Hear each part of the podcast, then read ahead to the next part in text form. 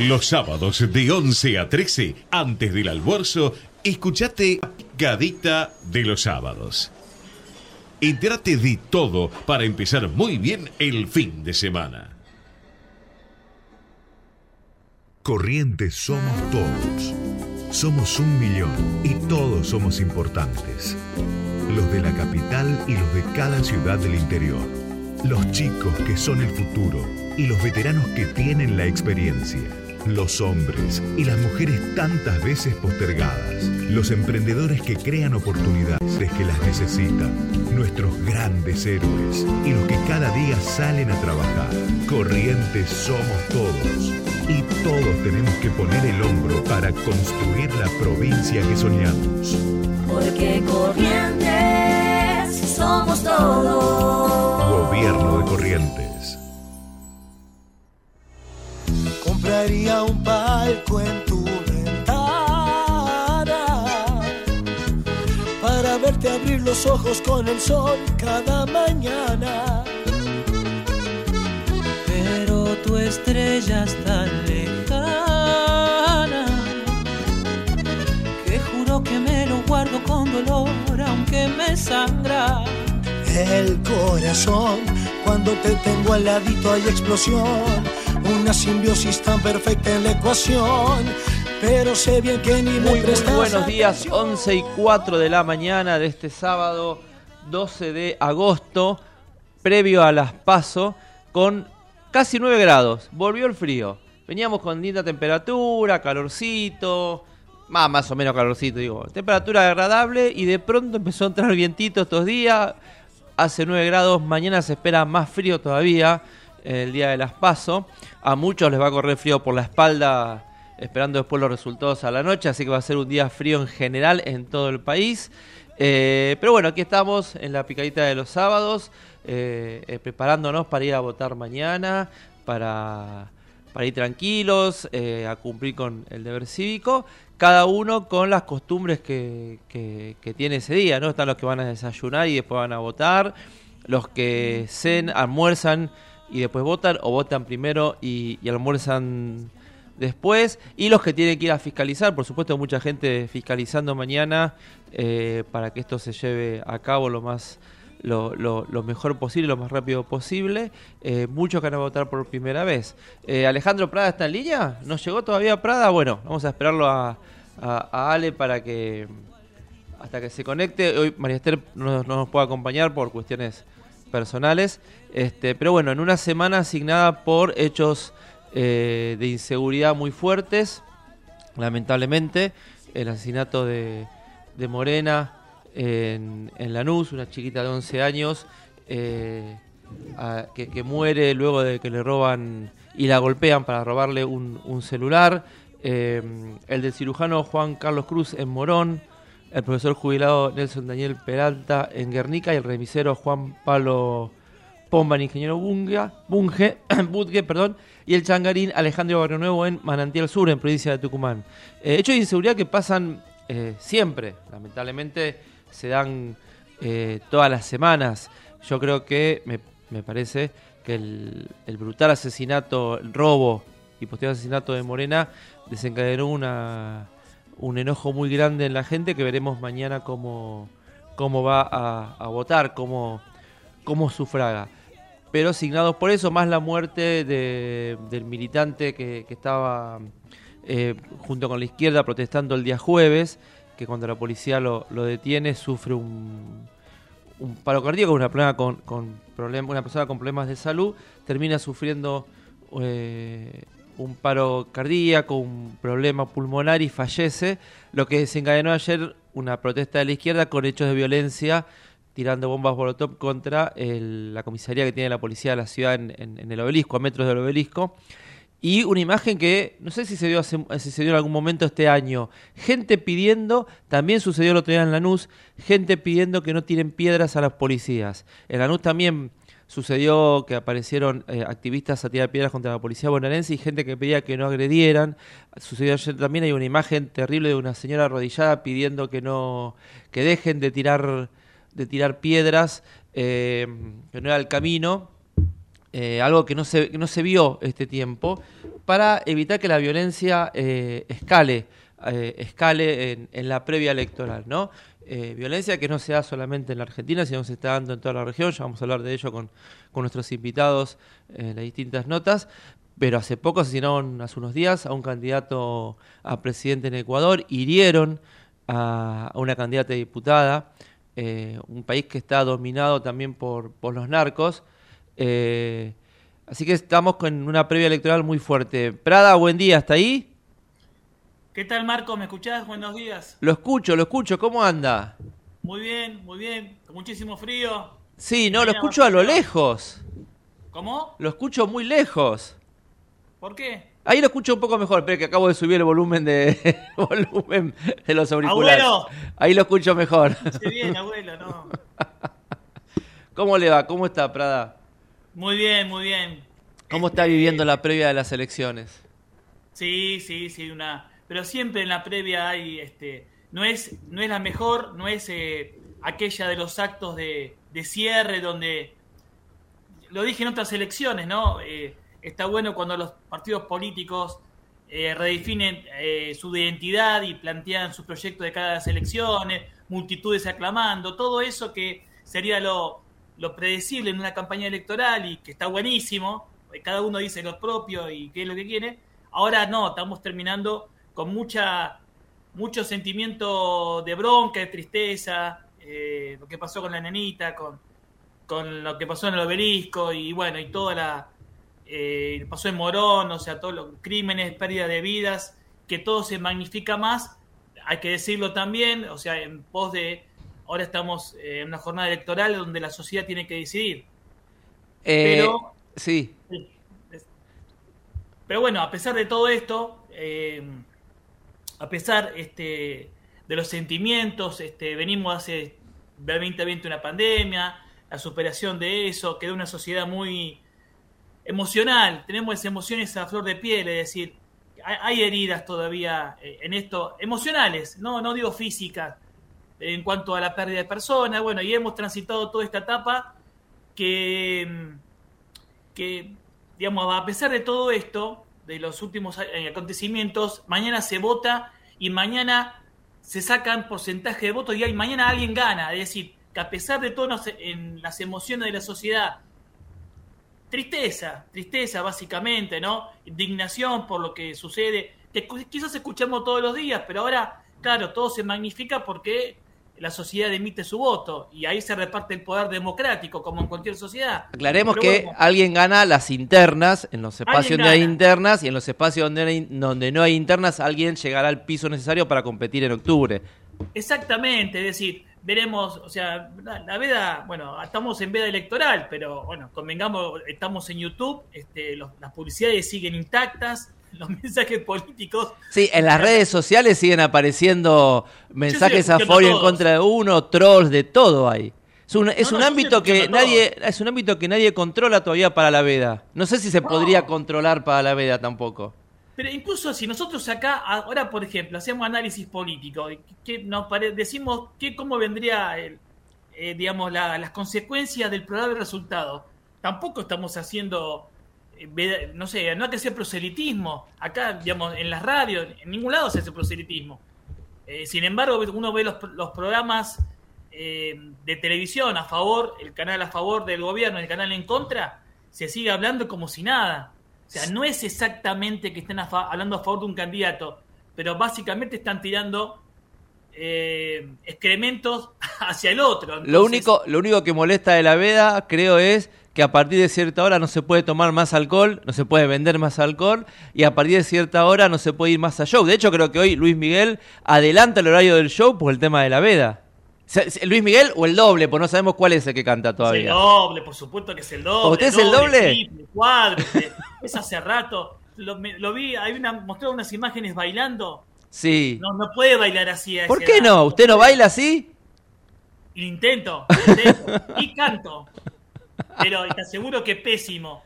Pero no, no, ese es un doble, es un doble mal, pero bueno, es una. Mira, lo podemos comparar, es una ilu- ilusión, una fantasía que hace bien a tantas personas que. Y con las canciones tan exitosas que tuvo, que ¿qué mal le hace? Uno puede decir, ¿qué mal le hacemos a, a la gente ver un doble y creer que es él?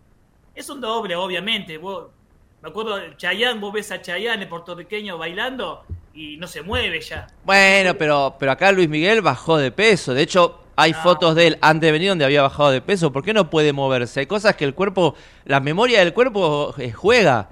Y el, el cuerpo tiene memoria si uno bailaba bien o no. Sí, de acuerdo. Como uno dice aprender a andar en bicicleta, pero eh, también te digo, digamos, ¿cuántas, cuántas, eh, ¿cuántos recitales hizo acá? Como 10 o 10 Más, diez sí, no-. ¿ya llegó a 10? ¿Ya, tanto? No tanto no, pero digamos, tiene planificado un montón. Sí, sí, en ¿Y el interior también. Pero si cumple con todas las funciones y no hay ningún escándalo, y te das cuenta que no es Luis Miguel. Bueno, cuenta- vamos a dejar el- Vamos a dejar el, el debate para, para Claro. después, porque yo sé que este debate le gusta a todo el mundo. Eh, ya estamos sí. en, en comunicación con Claudio Vargach, coordinador nacional de la red Ser Fiscal, que todos los años trabajan eh, capacitando fiscales en todo el país. Y este año calculo que habrán tenido más trabajo por lo que sucede acá en, en la ciudad, que tenemos dos urnas, dos sistemas de votación distintos. Buen día, Claudio. Te saludan Marco Zapata y Alejandro Prada. ¿Cómo te va? ¿Qué tal? Buen día, ¿cómo están? Bien, bien. Claudio, bueno, ¿cómo ha sido este año la capacitación de los fiscales a nivel general, que sé que han hecho muchas en el interior del país? Sí, vos sabés muy bien que este año hemos decidido no convocar ciudadanos para ser fiscales, sino motivarlos para que directamente vayan a las coaliciones y a los partidos, porque por suerte vemos, y eso creo que es un granito de arena que la red Ser Fiscal ha colaborado, que todas las fuerzas, las coaliciones ya tienen muy en claro que necesitan para ser competitivos el día de la elección tener fiscales. Esperamos que el sistema electoral a partir del año que viene cambie, la boleta única de papel y otras cuestiones, de tal manera que ayuden a esto, pero la capacitación es un punto central para la red ser fiscal y hemos realizado muchas capacitaciones, no solo a ciudadanos, sino también a través de fuerzas políticas o contactos de ese tipo, que, que bueno, nos han convocado para dar una mano en este tema, ¿no? ¿Cómo, ¿Cómo crees que va a ser la votación en la ciudad, donde tenemos dos cuartos oscuros, dos sistemas totalmente distintos, y hay gente, a pesar de que yo he visto máquinas en muchas plazas con, con gente de la ciudad, del gobierno de la ciudad capacitando, hay gente que todavía no lo entiende el sistema? Eh, complicado. Pre- presuponemos que va a ser complicado. Creemos que hay una preocupación de la organización electoral, sobre todo de la en cabeza de la doctora Servini de Cubría, que es quien, por ser el juzgado federal, encabeza la organización de este acto electoral, que para, para, para digamos, precisarlo, va a ser el acto electoral con las boletas partidarias o llamada lista sábana a nivel nacional y un sistema de boleta única electrónica para el nivel local, ¿no? Jefe de gobierno, eh, legisladores porteños y comuneros, ¿no? Un sistema que se ha dado en llamar un sistema concurrente. Hijo de la especulación política de aquellos que pensaban que lamentablemente no convenía tener tanta especulación como en las provincias que se han desdoblado las elecciones. Hay, hay ciudadanos que van a votar hasta siete veces por lo menos si se dan balotaje y demás. O sea, es un esquema partidario que tiene que cambiar y tiene que ordenarse necesariamente porque es una, tal vez no el único, seguramente no el único, pero es una de las cuestiones junto al desánimo de los ciudadanos respecto a que la política a veces piensan que no le cambia su vida, eh, es el tema de la cantidad de votaciones que tiene que haber y de las organizaciones y logística de los partidos que tienen que convocar eh, fiscales, por ejemplo, e invertir dinero, por ejemplo, en el día de la elección y no tienen los recursos de todos los partidos menores, ¿no? Eh, la jueza Servine Curiar planteó que eh, está convocando el doble de presidentes de mesa y presidentes suplentes, en lugar de, de dos, va, va a tener cuatro por mesa, porque el número que nosotros planteamos en su momento no daba eh, la cantidad de votantes eh, en la cantidad de horas para cubrir todos los votantes de la ciudad, ¿no? O sea que va a ser complicado. ¿Qué tal, Claudio? Buenos días. Alejandro Prada te saluda. Hola, buen día. Eh, Mi pregunta, mi pregunta es quizás lo obvio, pero que no estamos haciendo en esto. Uno piensa en la probable dificultad que, que, digamos, uno le entiende el sistema acá en la ciudad de Buenos Aires, que votar con papel y luego con boleta electrónica, con electrónicamente, pero el tiempo real. Si uno cuenta eh, los movimientos, aunque uno lo haga rápido, vota en una, de una forma, vota de la otra, puede llevar dos minutos. Si tiene que votar en esa mesa 250 personas, no, no alcanza la jornada electoral para que voten materialmente, digo. ¿Cómo se va a hacer eso? Eh, mira, nosotros hicimos un cálculo en su momento que a una persona, a un ciudadano, le podía llevar entre 4 y 5 minutos votar de las dos maneras. Si, vos, haces 5 minutos por eh, una hora, son 12 votantes. Por 10 horas, son 120 votantes. Las mesas son de 350, poner que vote el 65%, estás en 200 votantes. Pero ese cálculo es si estuvieras, viste, como la película de Wolf, van caminando todos en fila y votando. Esto no, no es así de ninguna manera, o sea, eh, hay votantes que te pueden votar eh, menos lo que es, han dicho en los eh, cronometrados, en este caso las autoridades que están organizando la elección, que en un minuto y medio, dos minutos a lo sumo, van a votar todos los ciudadanos en los dos sistemas. Nos parece eh, una cuestión que, que, no es así, pero bueno, por eso ponen dos. Por eso, por, eso ponen, por eso ponen dos, eh, dos juegos de autoridades de mesa, digamos, para decirlo de una manera grotesca, pero gráfica, es decir, que simultáneamente se atiendan al doble en el mismo momento, digamos, ¿no? Harán un circuito en porque vos, ¿cuál es el mecanismo? Vos das tu documento, te dan un sobre, vas a votar en un biombo, porque por el boleta única electrónica y demás cambia el sistema de cuarto oscuro, eh, tiene por la máquina, tiene que estar en el mismo lugar, seguramente en la misma aula, las autoridades de mesa con los fiscales viendo el biombo donde el ciudadano vota, te entrega el sobre, deposita en la en la urna, le dan cortan el troquel, le dan la tarjeta de votación y se dirige a la máquina para votar eh, con el sistema electrónico y regresa y hace segunda planteo. Si están haciendo en forma simultánea con dos equipos, capaz que te hacen una votación circular donde dos están votando al mismo tiempo, con el mismo control, entonces te puedan bajar un poco la cantidad de tiempo perdido. Después está el ciudadano que se cansa de votar, que no ve ninguna ningún beneficio en ir a votar, o sea que pueda bajar la cantidad de votantes, como hemos visto en el promedio provincial, y también está el que se cansa y se dobla la, la boleta electrónica, que es el segundo sistema de votación, sin hacerlo pasar por la máquina y lo mete en la urna directamente. Eso debemos puntualizar que eso es un voto nulo, no es un voto en blanco, porque la máquina tiene un, un botón, digamos, de voto en blanco donde queda registrado que el ciudadano quiso votar en blanco. ¿no? Y el que se va, el que vota para presidente, cuando le dicen vaya a la máquina, se va directamente, no vota. ¿Eso cómo se cuenta? y no porque te retienen el documento. Hasta que vos no finalizás tu trámite no te devuelven el documento. Así que por eso te digo, la ah. variante es que vaya, reciba la tarjeta, vaya hasta hasta la máquina y la doble y, regrese y la deposite sin, anulando pasarla, su voto. Sin pasarla por la máquina, decís. Claro, claro, para hacerlo más rápido, anulando su voto, digamos. Recién decías que, hubo mucho ausentismo en las provincias, uno prevé que va a haber mucho ausentismo mañana, pero hoy también leía que por primera vez la oposición va a tener fiscales en todas las mesas de la matanza. ¿Sentís que así como hay un alto grado de gente que está enojada y no va, también hay un alto grado de gente que se compromete a fiscalizar y estar atenta a que la votación se desarrolle con normalidad?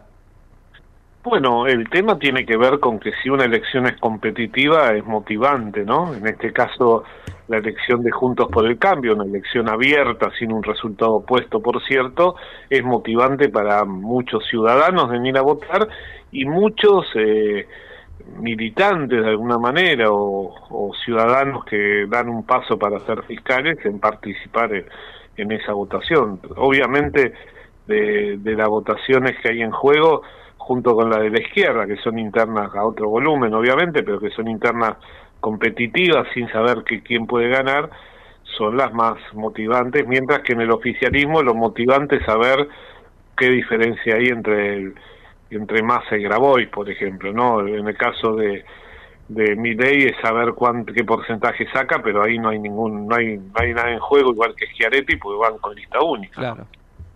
Sí, te digo, Claudio, eh, en vista de, lo complejo, digo, de, la votación en cuanto a, por ejemplo, en la ciudad, los dos sistemas, eh, y la cantidad de listas que hay, o sea, el, recuento de los votos, este, se prevé que va a estar demorado, ¿no? O demoradísimo, o sea, tipo, no sé, 10 de la noche o más. ¿Cómo ves eso?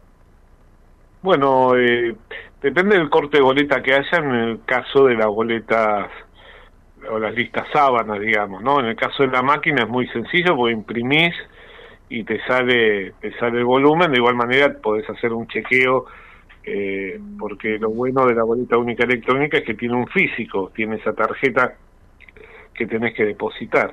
O sea que si hace, se hace por algún eh, análisis de, un, de una lista o de todas las más importantes y se ve que la cantidad da lo mismo, se supone que la máquina está funcionando bien.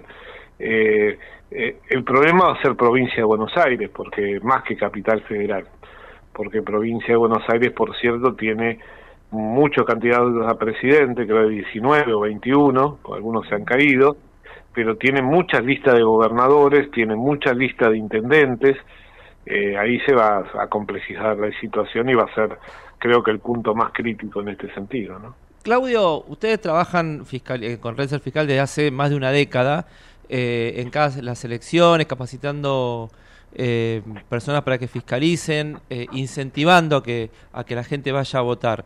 Estamos en elecciones, este año la gente está muy enojada, como hemos repetido, hay un gran ausentismo en las elecciones. Uno prevé que va a pasar lo mismo mañana y seguramente en octubre. Y mucha gente que va a ir a votar muy enojada mañana por los hechos que sucedieron estos días.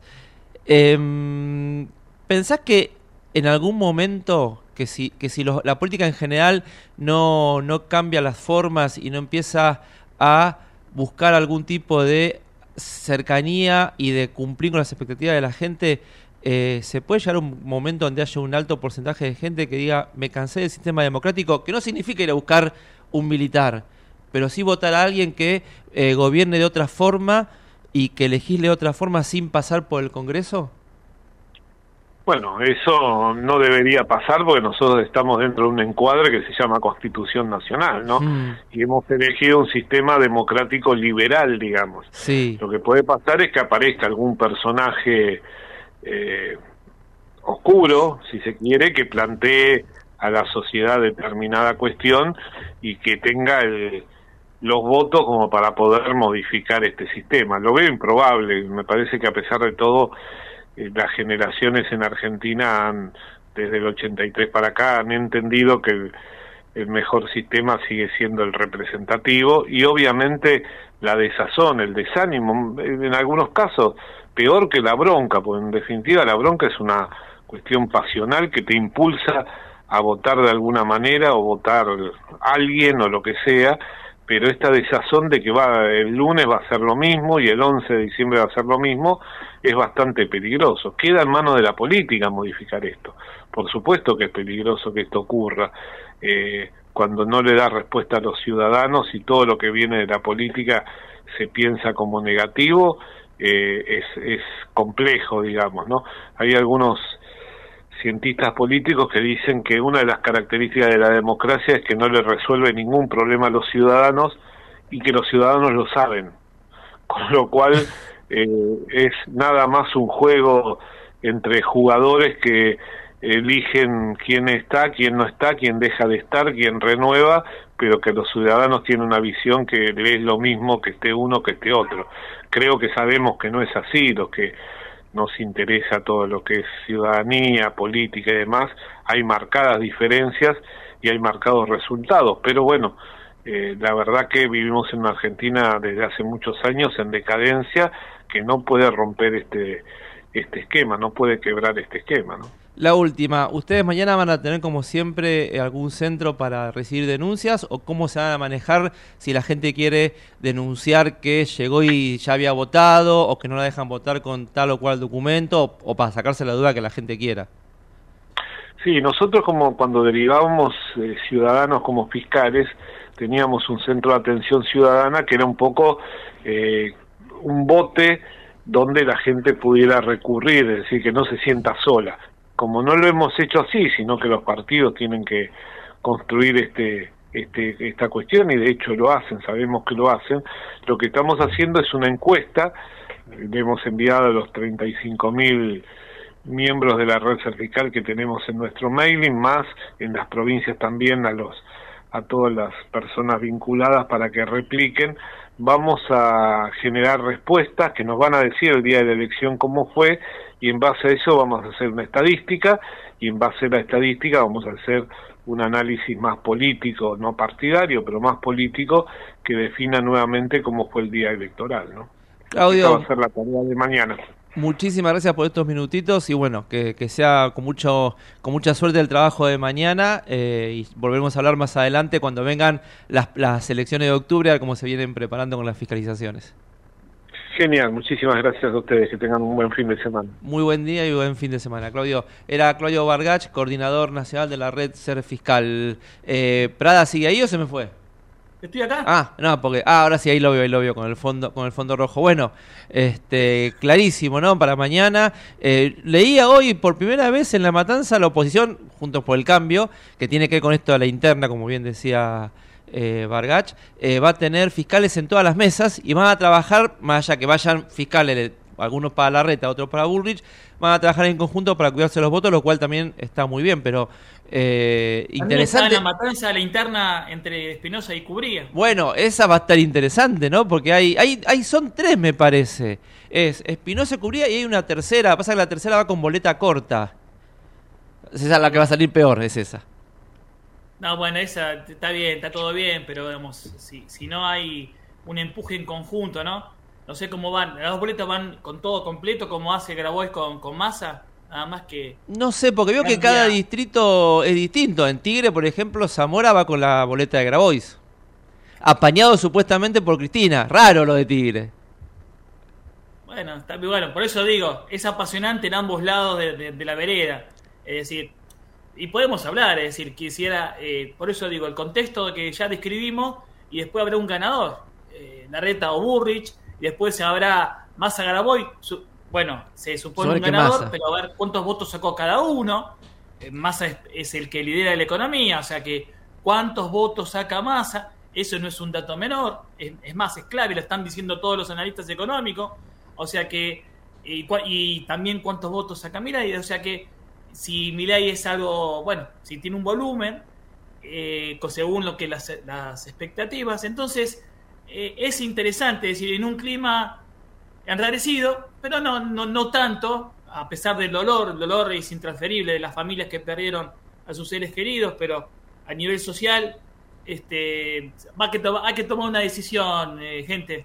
Hay que veremos mañana, no sé, a medianoche sabremos este, quién finalmente quién es el que lidera cada espacio político y con cuánto. Y veremos mañana eh, si tenemos una perspectiva, no sé, cómo se perfila octubre. Vamos a esperar, vamos, vamos a ver. Ahora vamos a ir a una tanda, un poco de música y ya volvemos. Dale. Ecomedios.com AM1220. Estamos con vos. Estamos en vos. Podés vernos en vivo en ecomedios.com. Ecomedios.com. Contenidos audiovisuales. Conectate con nosotros. Contestador 5 254 2353. Corrientes somos todos.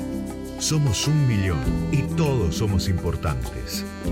Los de la capital y los de cada ciudad del interior.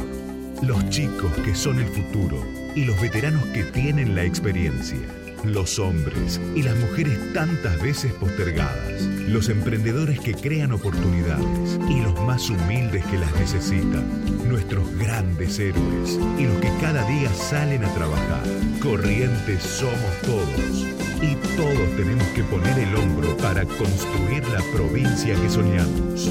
Porque Corrientes somos todos. Gobierno de Corrientes.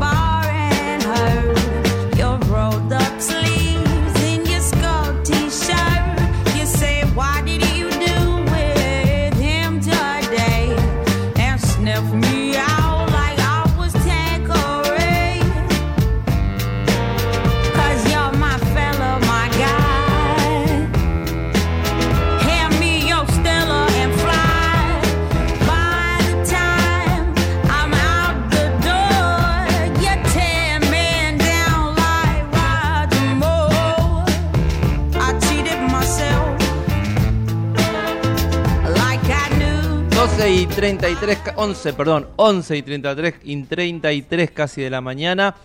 Ya hace 10 grados 5, subió un poquitito la temperatura. Eh, igual dice sábado con mañana fría y algo nublado. El solcito está más o menos entrando. Mañana se espera más fría. O Prada, ¿usted va a votar temprano? ¿Qué va a hacer mañana? ¿Cuál es su, su, su, su tradición? ¿Desayuno y va a votar? ¿Va a votar? ¿Va a sacárselo de encima? No, me gustaría, claro, en principio, viendo el tiempo que puede llevar votar, si uno mm. va al mediodía, me imagino una cola de una hora. Digo, voy, voy temprano, vamos con toda la familia temprano a votar. No vaya muy temprano, no vaya a hacer cosas que lo agarren falta de la autoridad de mesa y se, termine quedando en la mesa. No, no, no. Sí, hago un, hago un reporte especial para la picadita de la mesa. No, este. Quería, quería ir temprano, alrededor de las nueve, nueve y media. Pero eh, la temperatura va a ser igual que la de hoy. 4 grados están anunciando para mañana a mañana temprano. O sea, se va a ser peor que la de hoy. Va a ser bajísimo. O sea, y la gente y los fiscales, presidentes de mesa van a van a ser héroes.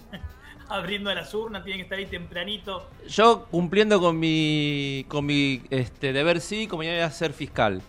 General, no me voy a sentar en la silla, voy a estar caminando. No vamos a decir para quién, pero me, me pidieron, dije, sí, dale, te doy una mano.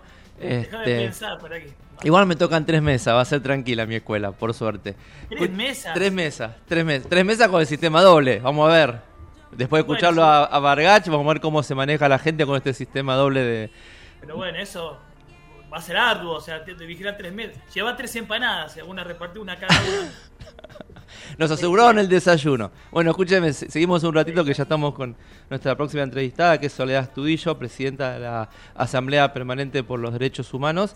Eh, Soledad, buenos días. Te saludan Marcos Zapata y Alejandro Prada, aquí en la Piqueta de los Sábados.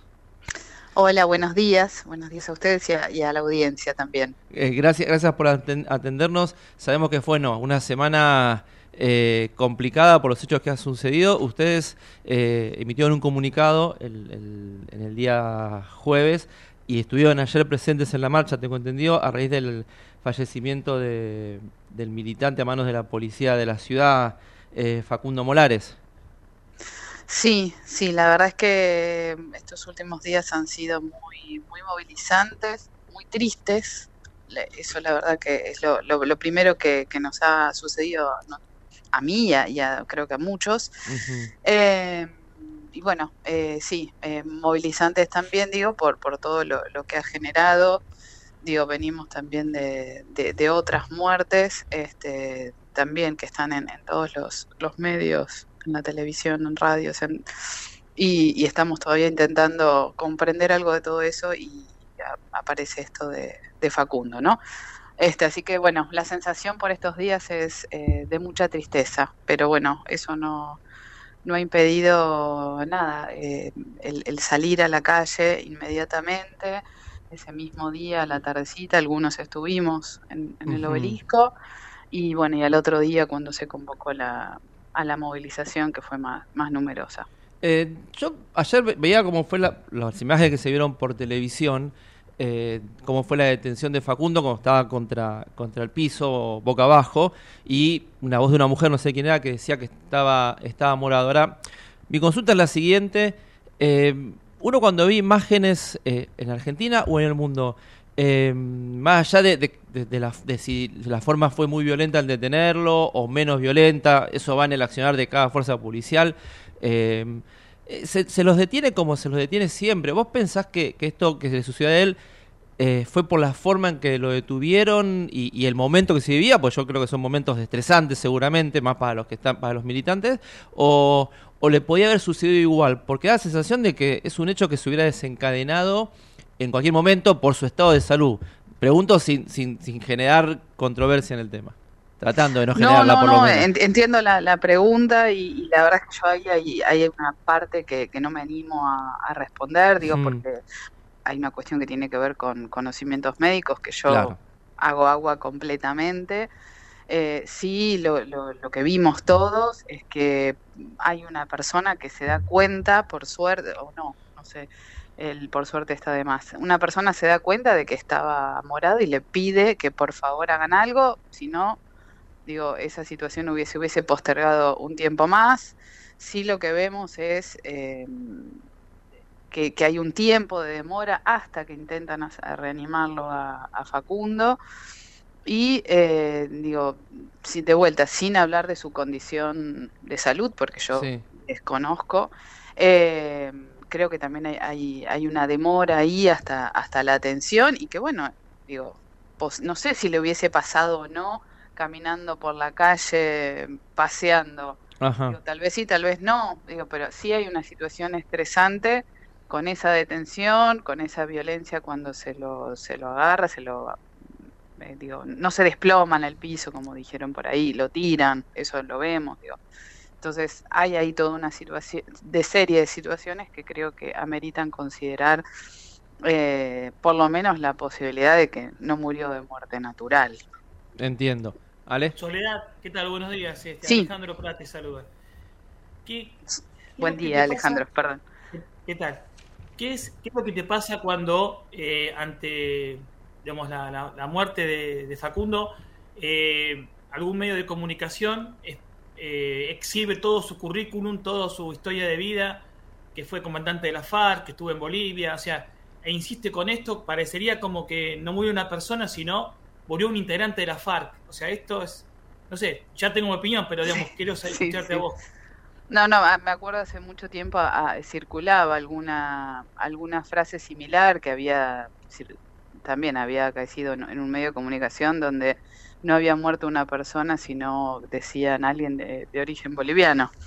Eh, hace muchos años este, circulaba esto. Este, bueno, esto me, me resuena a exactamente lo mismo. No, no es una persona, es un militante de la FARC o es alguien digo, creo que no hemos entendido nada, eh, no hemos aprendido nada de, poder convivir con otros, con otras, de que el otro puede ser un distinto, digo, puede ser alto, bajo, puede militar en donde quiera, puede, pero no deja de ser persona y, tiene los mismos derechos que cualquiera, entonces cuando desde los medios, desde los medios de comunicación se promueve eso, la verdad que creo en eso, no, no nos falta mucho por, por aprender, por este, por transmitir, por digo, trabajar en el tema de, la convivencia, del respeto a los otros, que bueno, que hay que eso, que hay que trabajarlo. No es inadmisible que hoy, eh, a más de 40 años de, de, democracia, cuando por ahí decían, bueno, tenemos que estar festejando que sostenemos 40 años de democracia, bueno, Está bien, sí, son 40 años de democracia, no hubo un golpe de Estado como lo que se vivió en otro momento, pero bueno, hay cosas que hay que replantear y hay que repensar, ¿no? Porque esas, digo, hoy no, no es un golpe de Estado, pero esas pequeñas eh, lógicas que se van construyendo hacen a la, a la construcción de un otro que después en algún momento se convierte en un enemigo y pasa esto, porque era militante o no de un determinado partido, de la FARC en este caso, está bien que se muera. Eh, ¿Se entiende? ¿no? Sí, Me parece que hay algo que no. No, no, es clarísimo. El otro día yo escuchaba al, a la hermana del médico asesinado eh, en un momento de, de, mucho enojo y mucho dolor, por supuesto. Yo siempre digo que hay que tener en cuenta y hay que entender a la gente que habla desde el dolor pero algo que se viene repitiendo mucho y que a veces uno lo escucha con amigos. Eh, los derechos humanos son para los delincuentes y no para nosotros. ¿Vos qué sentís cuando es así? Porque la Asamblea, desde, que su, desde su origen en los 70, cuando pedían por, por los desaparecidos, siempre defiende los derechos humanos. Vos como presidenta de la Asamblea por los Derechos Humanos, ¿qué sentís cuando escuchás gente que dice eso? Que siente, che, a mí no me defiende y defiende al tipo que está preso y que salió y lo siguen defendiendo. ¿Y los derechos humanos míos qué? Eh, digo, te, te cuento, hace un, ahora no, estoy haciendo memoria, hace un par de semanas atrás hubo otra movilización donde también estaba y cuando me, me pongo, eh, la, persona que estaba al lado mío eh, me ve con la, con la me hizo un cuestionamiento, pero ustedes no hicieron, ah, con el caso de Chaco. Sí. Eh, me cuestionó por el caso de Chaco y bueno, nada, eh, digo, me pasa habitualmente tener esas discusiones, esas intervenciones. Eh, no, no, he vivido situaciones desagradables, algunos compañeros por ahí sí, pero son discusiones que las vivimos y las damos permanentemente y que, que no son de ahora, digo, son lógicas que se vienen construyendo desde hace mucho tiempo. En, en APH teníamos un compañero histórico que decía que hay una tarea pedagógica que dar alrededor de, los derechos humanos, ¿no? que hay que transmitir cosas muy sencillas como eh, de, eh, desarmar esto de eh, defiendan los derechos de los delincuentes. Que vuelvo a esto que decía hace un minuto atrás, ¿no?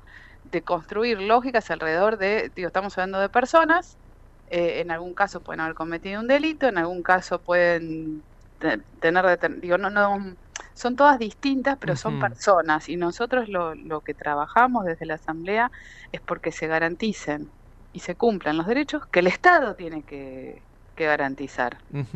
Entonces, digo, cuando hay un delito, el Estado no estaría eh, interviniendo ahí en ese delito. Son dos civiles, digo, como APDH, sí, por supuesto que, que, esa, que ese delito sea investigado, que se juzgue, que se encuentren los responsables, pero ahí no está interviniendo el Estado en, en esa acción entre esas dos personas. Entonces, eso no es una violación de derechos humanos. Que tiene que juzgarse, sí, que tiene que investigarse, eh, sí, digo, ahí no, no, no tenemos dudas en eso, pero nosotros intervenimos cuando hay casos de violación de, a, los derechos humanos. Es difícil, digo, eh, pero creo que es, eh, hay que seguir trabajando en eso, en poder eh, aclarar, en poder eh, contar eh, qué son los derechos humanos, eh, qué implican, cuándo es una, una violación a un derecho humano y cuándo es un delito. Digo, para poder eh, dejar en claro nuestro rol, digo, porque también se le demanda a los organismos de derechos humanos que intervengamos en todo, en todo. Y es como si vos le pidieras a, no sé, a, a una empresa, a una institución religiosa que intervenga en todo. Digo, no, son instituciones que tienen determinados objetivos, determinados fines. Este, sí, No, Soledad, no, justamente soy profe de escuela secundaria y justo estábamos hablando de esto. O sea, los derechos humanos eh, nos defienden de la acción del Estado, cualquier arbitrariedad. exacto. Eh, bueno, y pero en, en virtud de esto, ¿no? ¿Cómo, cómo ves eh, la situación de los derechos humanos en, en Argentina, quizás en el pasado reciente, desde la pandemia para acá? Eh, ¿Cómo nos ves? Una vez recibimos un premio de, internacional, pero del secretario general de la ONU, pero ¿cómo, o una mención, pero ¿cómo nos ves ahora? ¿Cómo estamos respecto a eso? Eh, vos estás hablando a nivel más general y más amplio, de, te estás Sí, refiriendo. sí. Mira, eh, yo además de esto, bueno, coincide que yo también soy, soy profe y además trabajo en un espacio para la memoria. eh, y la verdad es que vemos desde hace, que diría de la pandemia, para este lado hay un, un recrudecer de algunos discursos negacionistas, de algunos discursos eh, que vuelven a negar derechos, de algunos discursos que anhelan eh, volver a, un pasado muy duro, muy que coincide también con un clima político donde hay muchas ofertas de derecha que vuelven a los discursos de mano dura, de eso es lo que estamos viviendo. El rol de lo- los organismos o el movimiento de derechos humanos ha sido inclaudicable en estos 45 años, eh, con, vientos a favores y vientos en contras y, peleándolas solos y solas y, siempre se ha avanzado. Eh, hay momentos más difíciles como estos, donde hay muchos discursos, eh, repito, negacionistas, discursos de odio que construyen enemigos. Los, mapuches, en un momento eran la- las personas pobres, en otro momento los militantes serán los militantes de la FARC. Digo que eh, hay mucho de eso, alentado desde grandes medios de, comunicación que tienen intereses políticos, ¿no? Claramente, no son medios de comunicación ingenuos, con, intereses claros. Eh, y, es un momento donde para, para quienes militamos y, en derechos humanos tenemos como la misión de redoblar esfuerzos, de salir a, militar qué son los derechos humanos, qué tienen que ver con la posibilidad de vivir en un sistema democrático. Eh, la democracia no es solo poder ir y votar como lo vamos a hacer por ahí este fin de semana, implica mucho más. Este, así que yo creo que estamos atravesando un momento difícil, eh, de, de mucho recrudecer de esos discursos más duros, rancios, este, que bueno, que hay que seguir trabajándolos. Eh, ¿Cómo crees que deberían actuar las fuerzas de seguridad, policías locales, nacionales, gendarmería, el que sea, eh, cuando hay manifestaciones? Yo me pongo en el lugar de los que los, de las fuerzas de seguridad, cualquiera, que tiene que actuar y que dice, si yo actúo me van a putear de acá o me van a putear de allá o me van a hacer una denuncia y yo lo que tengo que hacer es cumplir la ley porque un juez me dice despejar la calle o el, el jefe que me corresponda político me dice hacer tal cosa. Yo pensaba, ayer veía a los que tiraban bombas Molotov contra la comisaría de la ciudad que está acá en el obelisco y yo decía, ahí sí tienen que entrar y detenerlos porque no es incendiar la, comisaría, sale el fuego para otro lado y generas un, problema más grave todavía. O los que tiraban piedras el otro día en Lanús. Eh, pongo en esto, veía el otro día en la televisión un fan de Messi en Estados Unidos quiso acercarse a, a darle una remera, traspasó las vallas de seguridad, la policía lo detuvo, le, metió a las esposas, lo habrán soltado a las tres horas, no sé. No vi que se quejara ni ofrecía resistencia. Entonces, digo, ¿cómo debería actuar las fuerzas de seguridad en la Argentina, donde son tan cuestionadas por todos los sectores, eh, por A o por B, siempre algún sector lo cuestiona. Y yo imagino que en decir, no me meto, porque me van a terminar que, hagan lo que quieran, no me meto. Y a veces cuando se meten, se, se extralimitan, generando, bueno, el fallecimiento del militante el otro día u otras cuestiones. ¿Cómo pensás que deberían actuar las fuerzas de seguridad? Y si falta eh, alguna enseñanza en, la temática de derechos humanos fuertes que sepa, miren, no importa quién gobierne, en derechos humanos tienen que seguir esta línea y no se pueden apartar de acá. Es una pregunta bastante compleja. que si, yo tuviera la respuesta, este, no, este, lo que sí creo es que tenemos muchos ejemplos eh, de compañeros, compañeras, de personas, digo, no todos eran compañeros, personas que eh, han sido asesinadas, que han muerto eh, en contextos de represión, donde, digamos, había alguna fuerza de seguridad involucrada. Que todos los sectores cuestionan el accionar de las fuerzas de seguridad, yo no sé si estaría tan de acuerdo con eso, creo que hay sectores que, que apoyan el accionar de la fuerza de seguridad, sea cual sea. Digo, cuestionan cuando de pronto eh, no son más duros en la represión.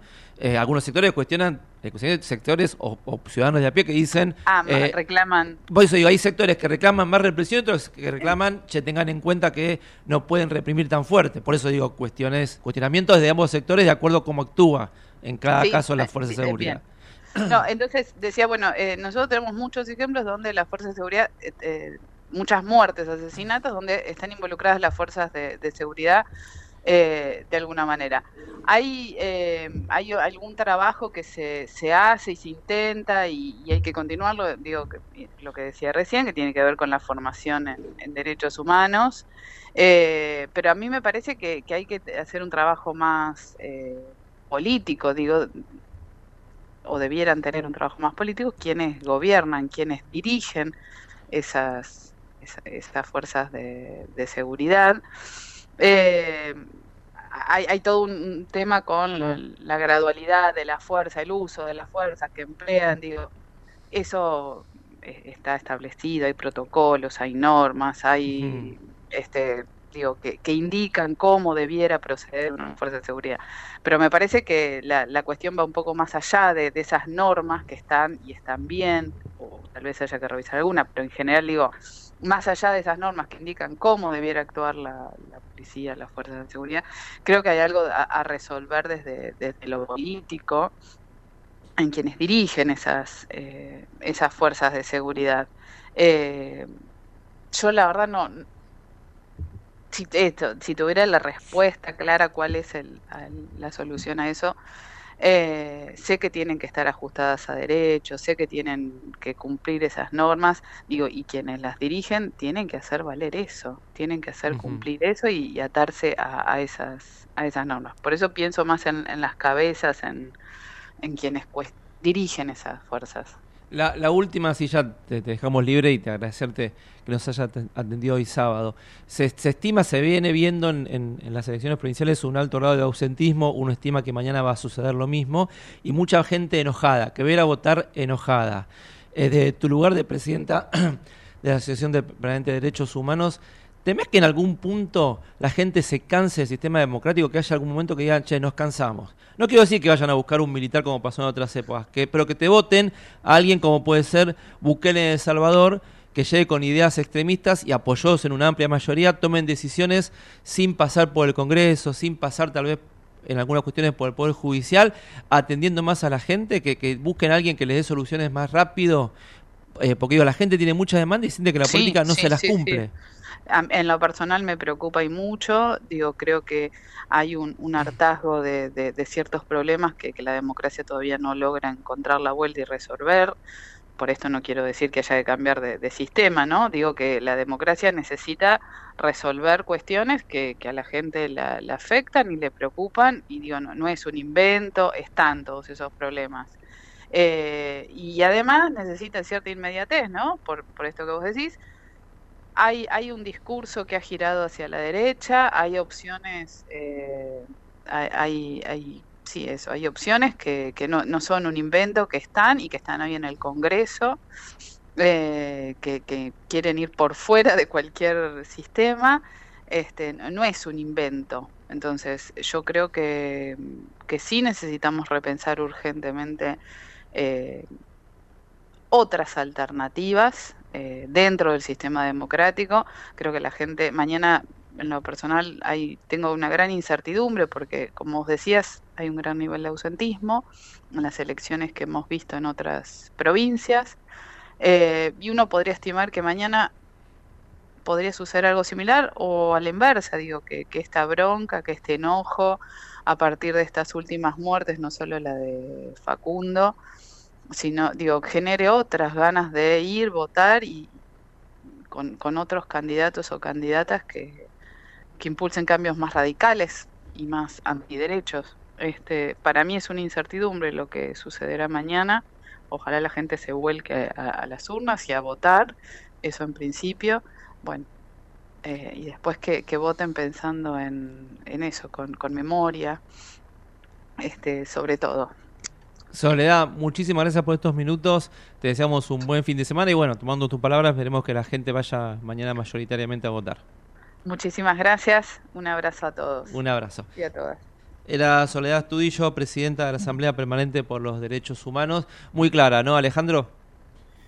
Sí, sí, creo que eh, quiero agregar, digamos, el tema de los derechos humanos, eh, siempre lo estamos asociando, y lógicamente que sí, está bien, asociarlo a la a la actuación de la última dictadura. Eh, por ejemplo, me acuerdo durante el gobierno de Macri la intención de la Corte Suprema de aplicar el 2 por 1 a los acusados de la, represión, la masiva marcha que hubo, espontánea, participé de eso, o sea, tenía ganas de ir, ganas de estar ahí, decir no a eso, y fue multitudinaria, es decir, eh, está asociado a eso, pero también eh, quitando eso, ese drama que fue el 76 al 83, en democracia encontrar, como dijo Soledad, una fórmula para explicar, enseñar, difundir qué es exactamente los derechos humanos. Que todo el mundo sabe de qué se trata, pero especificar, trabajar.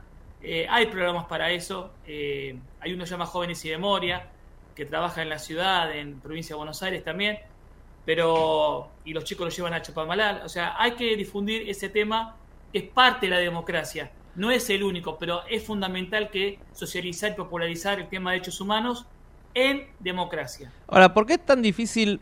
Yo le preguntaba por el tema de qué hacer con las fuerzas de seguridad, porque es cierto, yo vi el otro día, eh, lo veíamos en casa, eh, una persona que quiso darle una remera a Messi, nada grave, la policía de Miami debe haber sido, eh, lo detuvo, le puso las esposas al tipo, no se quejó, nadie se enojó, como dice, está bien, hice algo mal, está bien lo que pasa, lo habrán soltado después. Ahora, eh, vos haces algo así acá y es un escándalo. Es como que, por eso digo, eh, hasta qué punto, y más allá de cómo fue la muerte del militante, que en realidad lo tiraban al piso, como pasa en muchos lugares del mundo, de espaldas, con el policía con la rodilla encima de la espalda, como pasa, como uno ve en imágenes de las policías de todo el mundo. Acá una persona dijo, está morado, empezó a tener un problema de salud que se produce el fallecimiento, pero digo, el policía actuó como le enseñaron. Este, y todos sabemos que si un juez o la fuerza política del momento dice, che, hay que despejar, y va la policía y los manifestantes no se mueven, va a haber un choque. Es inevitable que va a haber un choque. Entonces, ¿por qué nos quejamos tanto acá y no parece que como que en el mundo dice, che, está bien lo que hacen, pero cuando estás acá está mal.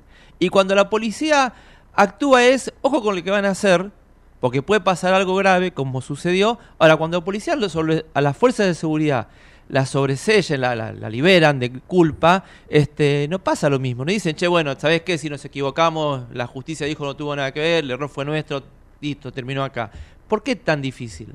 Bueno, te digo, eh, sobreseyeron a los gendarmes de que participaron en el caso Maldonado. Me refería a eso. Es bueno. Y nadie dijo, che, está bien, tiene razón la justicia, tenían razón ellos, no fueron ellos, Claro, se murió Maldonado ahogado. Murió ahogado. Ok, o sea, quiso ir a nadar y, y no, y No, no, quiso llegó. nada, se estaba escapando. Se estaba esca- bueno, pero el policía- Estaban persiguiendo. Pero el policía tiene que saber que si lo persigue puede tener un accidente y morirse porque lo persigue. Bueno, pero digamos, eh, este, este, este Facundo, que sí, tiene todo un, un historial de, de activismo, ¿no? Que uno quizás no es el que cause esa mayor simpatía. Pero bueno, lo tiraron en, en la calle y bueno, eh, fue, mi- eh, muestran las imágenes exactamente cuando la cara se pone roja. Sí, sí, es terrible. Y se tarda unos segundos en, en, en reaccionar. En, en Estados Unidos está el movimiento Black Lives Matter, es decir, las vidas negras importan. Entonces, en Estados Unidos hay un problema profundísimo que ni Luther King eh, lo, lo señaló hace 50 años y no se puede solucionar, que es esta es una democracia de iguales, pero los negros, la comunidad negra no son tan iguales como acá. eh, bueno, que pasa también el movimiento de Estados Unidos, este, no, can breathe, que dice no puedo respirar, el señor Lloyd, que le pusieron también este, la, la rodilla en, la, digamos, en el cuello o la, la espalda y no podía respirar, no podía respirar y murió. Claro, la- seguramente la policía actuó bien, pero el tipo estaba diciendo, no puedo respirar, ah, se murió. Claro, eh, cosas que pasan, pero cosas que pasan que se llevan vidas. Entonces, esa, esa pequeña diferencia, si no puedo respirar, soltame. Y, a- y vos vemos las imágenes en Estados Unidos que no, ese policía no lo soltó. Por eso mi pregunta era, vez no a Soledad, digo, eh, yo, yo lo, planteaba ella como por, por el- la institución a la que representa, pero si no habrá algo que hacer en esos casos, el de, el- el de Estados Unidos o el de militante del otro día, donde diga, che, ya lo tengo inmovilizado, bueno, lo levanto porque se me puede, puede tener un accidente. Ahora, también te puede decir el policía, como pueden decir estos, gendan- estos gendarmes que fueron liberados, nosotros lo perseguimos. Si el tipo fue al agua, ¿y qué culpa tengo yo? Es lo mismo que si mañana precisa una persona en la calle, la policía sigue un ladrón, el ladrón se escapa a tres cuadras, se cae y se golpea la cabeza y se muere. Eh, y el policía te dice, y yo lo perseguí porque es mi función, que tengo la- yo tengo que saber que se puede caer y se puede morir. No puedo saberlo yo a eso. Entonces, ¿dónde está el punto de inflexión? O si estamos con tanta grieta que no, no podemos ni siquiera aceptar, che, bueno, ¿sabes qué? Actuaron bien, fue un accidente, producto de la situación, eh, pero bueno, ya está, cerró acá, porque estoy seguro que se va a apelar el fallo que liberó, estoy segurísimo que se va a apelar el fallo que liberó a los gendarmes por el caso Maldonado. Mirá, después las cosas bueno, y aspectos judiciales, no me quiero ir de tema, eh, digamos, este, muchos años con una casa judicial, ejemplo, cuadernos, y ahora se descubre que esto es una mentira. Pero en el caso de Maldonado, la, Perdón, también, no que fue una mentira, sino que hubo algunos arreglos, son dos cosas distintas. sí, Bueno. liquid paper- litro de liquid paper, y meta, borrar y escribir, o sea, es mamarrochada. Bueno, escúcheme, vamos a... vamos, vamos a, vamos a, dejémoslo ahí, pero quiero decir, como, como quieras vos, este, nada, acá eh, es cierto, hay, hay que, hay que compatibilizar el tema seguridad con el tema de derechos ciudadanos civiles para vivir en democracia y, fa- y tener esos valores y no reaccionar nada más cuando hablamos de la década de 70. Justo escuché, bah, ya estamos en hora, este, escuché que ahora eh, escuchaba a alguien eh, a cargo de Schiavi, a cargo de la elección electoral, diciendo que somos, son los menores de 40, los que nacieron en democracia, son más que los que no. O sea que toda la, la- más de la mitad de la población nació en democracia y no tiene ningún registro de los 70. Así que, Hay que ir, vamos a una tanda, un poco de música y ya volvemos. bueno. Desde Buenos Aires, transmite LRI 224, AM 1220, Ecomedios. Podés vernos en vivo en ecomedios.com. Ecomedios.com. Contenidos audiovisuales. Conectate con nosotros. Contestador 5 254 2353. Corrientes somos todos. Somos un millón y todos somos importantes. Los de la capital y los de cada ciudad del interior. Los chicos que son el futuro y los veteranos que tienen la experiencia. Los hombres y las mujeres tantas veces postergadas. Los emprendedores que crean oportunidades y los más humildes que las necesitan. Nuestros grandes héroes y los que cada día salen a trabajar. Corrientes somos todos. Y todos tenemos que poner el hombro para construir la provincia que soñamos. Porque Corrientes somos todos.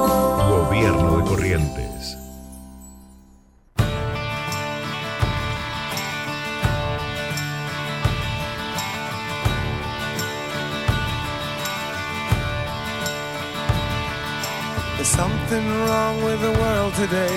I don't know what it is. Something's wrong with our eyes.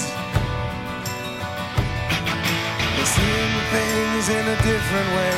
And God knows it ain't His. It sure ain't no surprise. Yeah, we're living on the edge.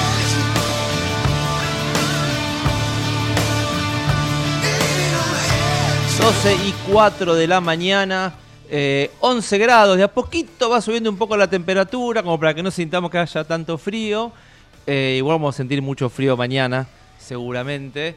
Este, así que a prepararse, que va a votar temprano, eh, llévese un, tómese un cafecito, algo caliente, un té, porque va a ser mucho frío. Después capaz durante el día mejora un poco la temperatura, pero bueno, estamos en esas fechas donde tenemos eh, algunos días de clima aceptable, otros días de, mucho frío, como va a ser mañana. Eh, abrigarse, por eso también hace que uno se resfríe, tenga algún estado semigripal, esté con mucho moco. Este, pero bueno, así, así, así estamos, preparándonos para las pasos y pensando en lo que puede llegar a pasar el lunes con la economía, ¿no, Alejandro? Además, porque encima uno está pensando en eso, ¿cómo va a ser el lunes este, el, el, el post-paso y la economía? Veremos, vere- veremos cómo, cómo reacciona este el dólar, o sea, es la uni- el único síntoma que tenemos.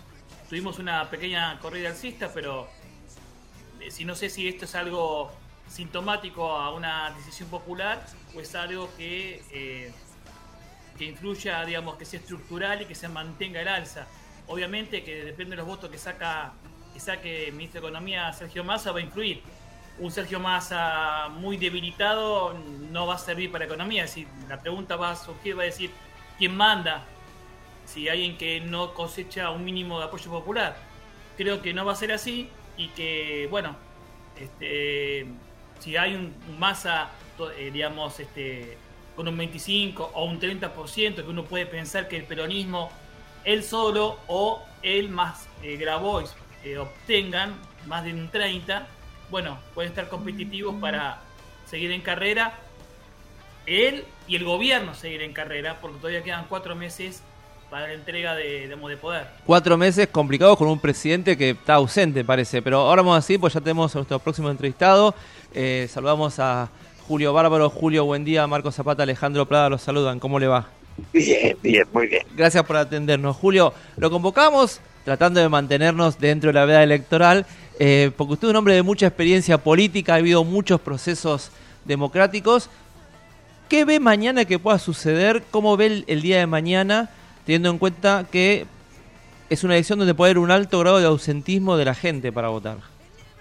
Lo que pasa es que es un día, yo lo vivo como una fecha sin esperanza. Eh, si vos tomás eh, el comportamiento que tenemos en el último tiempo, porque como es, habitamos en la frustración, eh, los odios, uno tiene más odios que amores, ¿no? Mm, Y, y eso es una definición muy triste. Eh, el ausentismo este, es una forma de asumir que esa, ese hecho no te va a modificar la vida. Y esa es la ausencia de fe, ¿no? Sí. ¿Ale? Sí, ¿qué tal, Julio? ¿Cómo te Eh, va? ¿Qué tal? ¿Cómo estás? Un gusto Bien, bien. hablar con usted. La, la pregunta es, eh, ¿cómo ve en ese contexto ¿Cómo ve la- las chances de- del peronismo? Usted que siempre eh, marca un termómetro, este, o cómo se siente la posibilidad de que eh, Massa como candidato de peronismo, si responde a las tradiciones, a la historia, ¿cómo, cómo lo, cómo lo califica a Massa dentro de la historia del peronismo? Primero, yo digo hace tiempo que el peronismo es un recuerdo que da votos. El radicalismo también. Digamos, los partidos en Argentina han sido privatizados junto con las empresas. No hay partidos. No hay un lugar donde se debatan las ideas. Eh, digamos, eh, realmente esto que hay en Uruguay, donde vos tenés estadistas, la Argentina no los tiene. Estadistas como individuos que trascienden lo, lo, lo personal para instalarse en lo colectivo. Vos en Uruguay lo tenés a Sanguinetti y a Mujica, pero también lo tenés a la, a la calle Pou y son Almagro. Son personajes que, de eso, digamos, político es aquel que merece el respeto de más allá de su gente. Los que son jefes de secta son otra cosa. ¿Pudo haber sido el último estadista eh, Néstor Kirchner? Pues, Néstor, No, te- ¿no? Al- ¿Usted cree que no? Alfonsín, Alfonsín fue el último. ¿Y, y Dualde por qué no llegó a Porque uno también veía en Dualde un estadista. No sé si la forma en que terminó el, el- el- el gobierno de él con lo de Costequi y Santillán lo frenó, pero uno veía que Dualde no, podía... pero no fue Costequi ¿no? y Santillán. En, en Dualde no había pensamiento, no demos vuelta. Vos no me explicás, no me podés explicar qué pensaba Dualde de la historia. Dualde acompañó a Menem en la destrucción de la Argentina y después se portó bien en la reconstrucción de un, en el revivirnos. Pero Dualde no tuvo idea. El último individuo que quiso hacer un Estado para todos, que podía hablar con todos, ser presidente de la sociedad, fue Alfonsín. Néstor vino y creyó que hacía la revolución cuando bajó el cuadro de Videla y sustituyó el recuerdo de Perón por el del Che Guevara. Y terminamos discutiendo solamente a los desaparecidos, como si el peronismo fuera los desaparecidos, cosa que es un tema importante, pero que no hace a la historia ni a la reconstrucción de la sociedad. Claro. Bueno, pero, pero Julio, eh, sí, discuti- se discutió eso, pero también, también eso se discutió. O sea, no se discutió también el- la recuperación del poder eh, adquisitivo de sectores trabajadores, asalariados, la recuperación del empleo. ¿No hubo también otros temas más con Kirchner? Yo, que yo sepa, la Argentina, cuando asumió Alfonsín, que yo era diputado, igual, yo fui diputado con Perón, cuando había un 4% de desocupación, lo volví a hacer con Alfonsín, no por Alfonsín, sino por Lude. Cuando votamos 800.000 cajas pan, hoy estamos en el 40% de pobreza. No fue todo de Macri, no demos, no, no seamos ridículos en ese 40% están todos involucrados.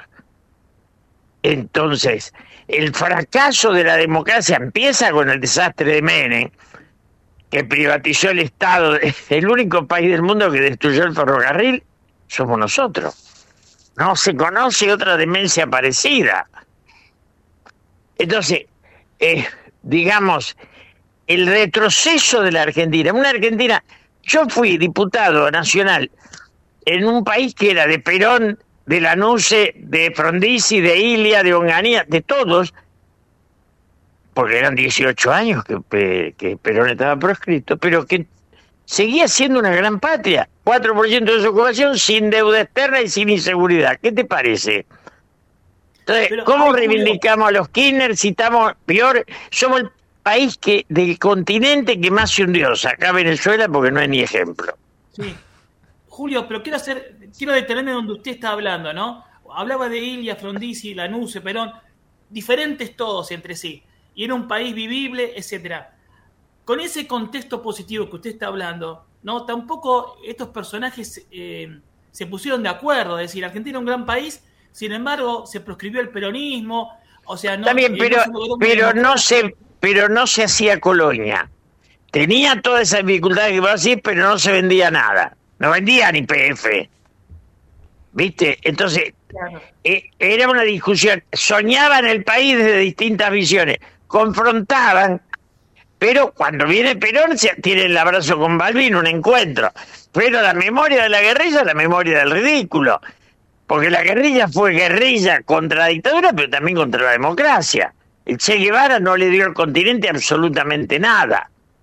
Entonces, la Argentina es un país en decadencia. Yo no reivindico a nadie. Porque no hay para reivindicar a nadie. Mirá Brasil. Brasil integró millones de personas a la clase media. Nosotros la volteamos. Eh, Julio, el, hay, un clima, mucha gente enojada por los hechos que sucedieron estos días, con el asesinato de Morena en Lanús, el médico el otro día, el docente jubilado, el militante que falleció ayer en otras circunstancias. eh, y la región está inestable. Eh, matan a un candidato a presidente en Ecuador, hieren a una candidata a diputada. Eh, ¿Cree que estamos camino a, de, agosto a octubre, más allá de cómo sacan las pasos mañana, que si los dirigentes y los que ganen mañana no bajan un cambio en las declaraciones y buscan eh, otro tipo de discursos, estamos en un clima de violencia increyendo, violencia en la calle de acá a octubre? Estamos en un tema que más que violencia, más que sublevación, es de degradación. ¿Viste? Porque ganan los extremos. Yo lo escucho a mi ley y me da vergüenza. Digo, después puede haber un joven de, ah, yo prefiero la vergüenza porque mi rebeldía es la estupidez. Bueno, está bien. No da ni para rebelde. Pero en un país que se empobrece, la rebeldía es de derecha. Y yo, yo no tenía que ver un programa que después entré, el de Trebú, donde él dijo que la justicia social era inmoral. Entonces, yo digo esto simplemente. La riqueza de un país es la riqueza de sus integrantes, no de los ricos que tiene ese país. Cuando dice la Argentina un gran país, te dice que había tipos que tenían mucha guita y la gran mayoría en la miseria. La Argentina es el país del Martín Fierro. Entonces, no, después te cuentan que era Sarmiento, pero lo que era la realidad era el Martín Fierro. Era, entonces, que haya estados, yo digo esto porque siempre es la gran definición para mí. Yo nací en un país que era como Europa. ¿Cómo es Europa? Con todos adentro. La salud y la educación son todas del Estado. Entonces yo vengo de Italia, es un país maravilloso, hace 50 años había hambre y había robo. Hoy no hay nada de eso. ¿Por qué? Porque integraron a todos.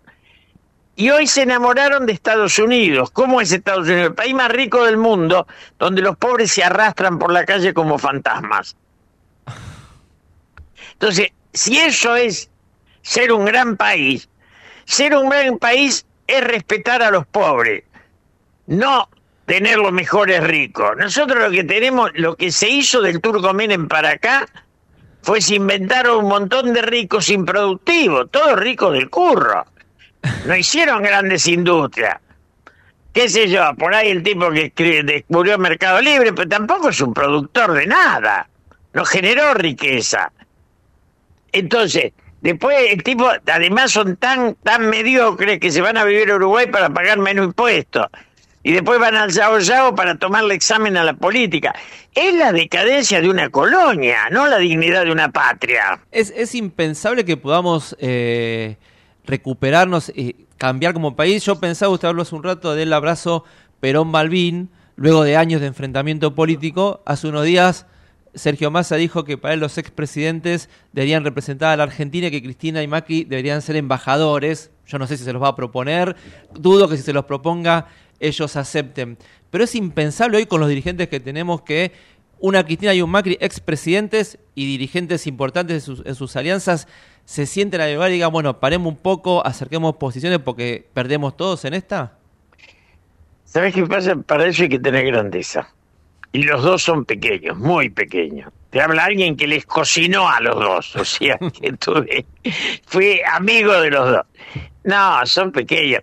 Es decir, eh, la grandeza es una virtud de aquellos que saben que se van a morir y quieren trascender. Eh, digamos, Cristina se cree superior. Y Macri se cree picarón. Yo, entonces, ninguno de los... Mira, yo digo siempre, yo hablo con el Papa y él me siente par. Y es uno de los hombres más importantes de la humanidad. Pero me trata como un par. Y hablo con Cristina y se cree superior. No hablo, pero te quiero decir, porque es la inseguridad la que la lleva a creerse superior y a tener como interlocutor a Parrilli. Claro. Entonces, eh, y además, todos ellos son tipos de historias, digamos, yo, al lado de ellos, mi historia es, ¿me entendés? Yo este, tengo exilio, tengo secuestro, mi viejo me llevó a veranear en San Clemente, mi nieto veranea en San Clemente, mi vida es presentable. Cuando vinieron los de derechos humanos, que había que jugarse para firmar, nosotros firmamos y si querés llamarlo Oraldo Brito, que fue el que les pidió la firma a Cristina y a Néstor y te cuenta que no firmaron. No dieron un habeas corpus. El botón Berbisky no se fue nunca del país, caminaba por la calle, era botón de chiquito. El juez Zafarroni era juez de la dictadura cuando yo estaba secuestrado. O sea, son todos transfuguetti. No son señores que puedan mostrarte una conducta. Entonces, ¿Dónde- si no hay coherencia, no hay historia, hermano. Eh, primero, es un- gusto escucharte, Julio. En serio, eh, quiero decirte, eh, ¿dónde ves, si existe, de- dónde ves algún brote o alguna, en algún personaje de la política que no estamos teniendo en cuenta? ¿Dónde puede haber semillas de algo de lo que vos... No, yo, yo te digo, eh, todas las semanas me visitan pibes, todas las semanas. A mí, a muchos, no a mí solo. Y esos pibes van a ser otro país. Porque se dieron cuenta que ser rico no es trascender. En la humanidad no dejó caja fuerte, dejó iglesias, dejó obras de arte. Acá la mediocridad es que solo se habla de todo, es el mundo de los economistas. Solo consultan economistas nos estamos yendo a la quiebra. Como dice un amigo mío, si los economistas fueran inteligentes serían los dueños de las empresas y no los asesores. Basta de economistas, muchachos. Si San Martín hubiera llevado a un economista no cruzaba los Andes porque faltaban dos mulas. Eh, Julio, eh, esto le- te hace para cerrar la pregunta que le hice a los, a los entrevistados antes. Ante el enojo de la gente, el grado de ausentismo, ¿temés? Vos que sos un hombre de mucha experiencia, que has estado con Perón, con Balbín, con Alfonsín, con Luder, ¿crees que vamos camino en, algún punto a que la, la sociedad argentina se arte de la democracia diga, basta con el sistema democrático, te busco un presidente como el de El Salvador, que tenga ascendencia en la gente, que tome decisiones, aunque no le guste a un Congreso o la justicia, porque la democracia no nos, no nos satisface, queremos a alguien que nos dé respuestas rápidas, o vos que te visitan muchos jóvenes, hay esperanzas en que más allá del enojo, la democracia sea el sistema que siga prevaleciendo en Argentina. Perón decía siempre las instituciones no son ni buenas ni malas, depende de los hombres que las integran. La Argentina tiene una institución que es la democracia que es maravillosa, plagada de ladris. Entonces, bueno, pero los ladris no van a... Mira, yo, yo tengo una figura que... La prostitución no derrotó al amor. La corrupción no va a derrotar a la política. La política va a revivir. Ya hay jóvenes que piensan, que sueñan con lo más importante, que es devolverle a nuestra sociedad un destino. Maravilloso. Julio, me alegro que te vayan a ver muchos jóvenes. Yo que insto a que los chicos vean hoy la película de 1985 o la serie de diciembre de 2001 que terminé de ver hace unas semanas porque no conocieron esa parte. A mí me pone contento que haya jóvenes que te vayan a ver porque da gusto escucharte hablar y deberían convocarte más seguido para, para hablar con, Y con los además, jóvenes. ayer vinieron porque encuentran diálogos míos con Frigerio o con Leonardo Fabio, que están todos en YouTube, que ya me había olvidado que estaban. Digamos, hubo un mundo de sueños, recuperémoslo.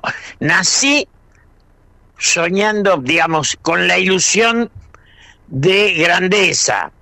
Y habito con la visión del héroe, y habito en un país donde parece que se impone el villano, pero eso va a cambiar, son malos momentos. Un abrazo. Un abrazo, Julio, muchas gracias. Era Julio Bárbaro, que como siempre da gusto escucharlo hablar, ¿no? Alejandro, imperdible las charlas con él, las, las notas. Sí, no, pero tiene mucho, eh, mucho para decir, no solamente de, su- biografía, sino de su visión de cómo son las cosas. O sea, Es, eh, lo tuvimos unos minutos, pero es un minuto vale muchísimo. Es maravilloso, por eso queríamos comparar a alguien que además, sabe, como él dice, fue diputado con Perón, con Alfonsín, conoció a Luder, a Balbín, alguien que puede hablar desde la experiencia. Y importante, e interesante, si hay muchos jóvenes que lo van a ver, está buenísimo, porque yo creo que los jóvenes este, tienen que tranquilamente, entendiendo los tiempos de los jóvenes, eh, conocer Sí. lo que fueron los 80 y los 70 y los Claro, pero 90. Yo, yo pienso en, eh, digamos, pare- él dice los, los partidos políticos fueron privatizados y entiendo qué significa, como diciendo fueron tomados, cooptados, pero uno identifica el radicalismo con la defensa de las libertades civiles, el derecho al voto, al respeto de la Constitución, y identifica el peronismo con esa eh, o ese intento de ayuda de mejorar sectores trabajadores los más postergados de la sociedad. Es decir, valores, ideas, o, antes identificaba el liberalismo con el, el tema del progreso la eficiencia económica. Entonces uno piensa siempre cómo conjugar esas tres cuestiones, las libertades civiles, la ayuda a los más postergados de la sociedad y la eficiencia económica. Cómo conjugar esos tres valores. Claro, Julio es un, es un, nos plantea desgarradoramente, pero bueno, con su realismo, un valle de lágrimas que, bueno, de alguna forma, como tal, pero también nos dice él que este, la corrupción no va a vencer la política, o sea, la política, por un lado, va a renacer en estos valores que estoy diciendo, o en esta conjunción de tradiciones históricas, radicales, peronistas, liberales, a veces no, no siendo tan liberales, ¿no? Apoyando golpe de Estado, pero tiene que surgir todo esto. Me quedo con lo que decía de los liderazgos. Yo terminé de ver hace unos días, recomiendo al que puede verla, este diciembre de 2001. Eh, muy buena interpretación de Manuel Callao haciendo de, de Alfonsín, de Jean-Pierre Noer haciendo de, de la Rúa, la verdad que es muy bueno. No me gustó mucho el de Dualde, pero porque lo hace bien al personaje, creo que lo hace bien, pero él no da el perfil, la cara con la de Dualde. Pero hablando de estadística, hay hay más, una parte donde dialogan Dualde y Alfonsín, eh, ya los últimos días de la Rúa, y como que Dualde reconoce el liderazgo de Alfonsín y le dice, está muy bien, señor presidente, y puede decir presidente de la Rúa, pero lo trata de presidente Alfonsín, como entendiendo que el verdadero estadista era con el que estaba hablando él. Eh, yo recomiendo la serie 2001 para los que la quieran ver, está muy buena. Obviamente habla de lo que fue la, caída de la Rúa, todo el proceso, la llegada de Caballo, muy buen, muy bien Luis Machín haciendo de Caballo, maravilloso. Este, como también recomiendo que vean 1985 y debería haber más eh, películas y series sobre lo que fue la historia reciente, los 80 y los 90. Va a salir la de Menem con Leonardo Baraglia, que está re bien personificado, pero creo que deberían, salir más para que los chicos de hoy conozcan lo que fue esa Argentina post dictadura. Sí, sí, eh, de acuerdo, de acuerdo. Más allá de la consideración histórica que tengamos de los personajes que hablan ahí. Aunque sea igual, eh, te digo, ¿no? La, la- la serie de 2001 también la vi. Es una, es una aproximación, si querés, eh, en base a los titulares de los diarios, en eh, digamos, es una aproximación interesante. Toda película del tema es buena porque nos refresca estos temas, ¿no? Pero, y, y está bien, es una aproximación, este, ven los chicos qué pasó en, en, eso, en ese año. Pero- Ahora, te- te puedo- sí, decía. Digo, digo, pero es bueno. Yo me acuerdo que estoy recordando, vi la película que hicieron sobre San Martín con Rodrigo de la Serna. Ah, genial. Es muy buena, pero además la interpretación de San Martín cruzando los Andes, en burro y enfermo. Que está Sí. perfecto, porque esa es la historia, no el caballo blanco. Por eso digo que es bueno que se haga esta cosa para que los más chicos lo vean, ¿no? Claro, pero en este caso pongo a la Rodrigo de la Serna y pongo a Pablo Rao como Belgrano. Eh, son, son excelentes. Muy buenos O sea, los dos, sí. ya, si, no, si no hacen más nada en su vida, ya con esas películas se consagraron. no tienen que trabajar, tienen que seguir trabajando, por supuesto. Pero sí, toda película histórica que permite la reflexión y permite las críticas y por qué no se mostró esto y por qué no se dijo aquello, siempre crítica, pero nos permite discutir y ese es el sentido de 1985 y ese es el sentido de diciembre de 2001 y será lo de Menem también, se debe ser debe tener cuotas de diversión, de, de ironías, de, de cosas así que bizarreadas que, que tuvo Menem.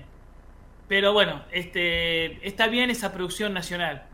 Quizás también haber enfocar alguno de los temas y profundizarlo, ¿no? Este, también lo mismo. Pero está, bueno cualquier aproximación a, la historia, que al profesor muchas veces le sirve para mostrar y se pueda discutir en clase. Digo también que en clase digo que lo, discutí, lo dije, lo dije cuando la profesora discutió con el alumno de historia acerca del presente. Yo dije, digo en clase que la historia en Argentina, tal vez la historia política, terminada en el 2001, ¿por qué? Porque el- hace 20 años que estamos gobernados por Kirchner y Macri, son dos apellidos muy fuertes, y hablar eso en el aula irremediablemente lleva el presente de la familia y de los alumnos. Entonces, el, digo yo esta frase, el presente quema, el presente quema, y entonces es imposible hablar de kirchnerismo y Macri sin tocar la, la biografía de los alumnos y de la familia. Entonces, preferir a veces terminar en el 2001 para cerrar- dar un cierre, y porque, bueno, es- uno dice A o B de alguien y enseguida pueden surgir controversias. Ahora fíjate, del 2001 en adelante, bien dijiste y lo hemos tratado varias veces en este programa, estuvimos gobernados por Kirchner y Macri. A nivel nacional, Ciudad de Buenos Ciudad. Aires y provincia, los lugares más importantes, de, de- los lugares con más gente del país. Y ha crecido mucho el desencanto. A pesar de que son dos familias que vinieron, dos figuras políticas que vienen diciendo yo tengo la solución, quiero que seamos inclusivos, vamos a hacerlo mejor, terminaron excluyendo a muchos y afianzando la grieta. Que un poco lo que decía Julio Bárbaro, ¿no? Este, no hay liderazgos, no hay. El último líder estadista fue Alfonsín, nadie piensa un país. Eh, y para otra charla, vamos a buscarlo para, pues hoy no da, eh, esta discusión que se eh, está dando alrededor de una figura que trabajó mucho por la configuración de un país, que es Julio Argentino Roca. Estaba leyendo que va a haber un plebiscito para ver si trasladan o no la estatua. Yo no puedo creer que estemos, están haciendo un plebiscito sobre una estatua. Pero digo, No, pero más que la estatua. Está es bien, más. pero digo, uno ve todo lo que hizo Roca por el país, cómo integró la Patagonia al país, más allá de cómo llegó a esa Patagonia y lo que hizo, este, pero así todo, unos te dicen, pero un estadista. Y con Roca, Sarmiento hizo las, escuelas, lo llamó a Sarmiento y te creó las escuelas. Digo, faltan estadistas hoy y, y- y no hay en los dirigentes políticos de hoy, no ves alguno que se siente a decir, che, bueno, paremos la, la pelota, pensemos No, en el país de acá a 20 años. Bueno, eh, te, te co- coincido que Roca fue estadista, fue estadista, o sea, y Sarmiento lo mismo. Estadista significa hombre de Estado, el que maneja las cosas públicas y piensa el Estado. Eso no hay ninguna duda. No, no estoy acá, eh, digamos, si vamos a, vamos a emplear palabras, vamos a emplear las palabras justas. Roca fue estadista, constituyó el Estado Nacional. Eh, no sé si tenemos unos minutos más, pero Después de la tanda. después de la tanda hoy lo discutimos. Dale, Queda después de la tanda. de. Vamos a la tanda y volvemos. A ver si votamos Nueva Roca mañana.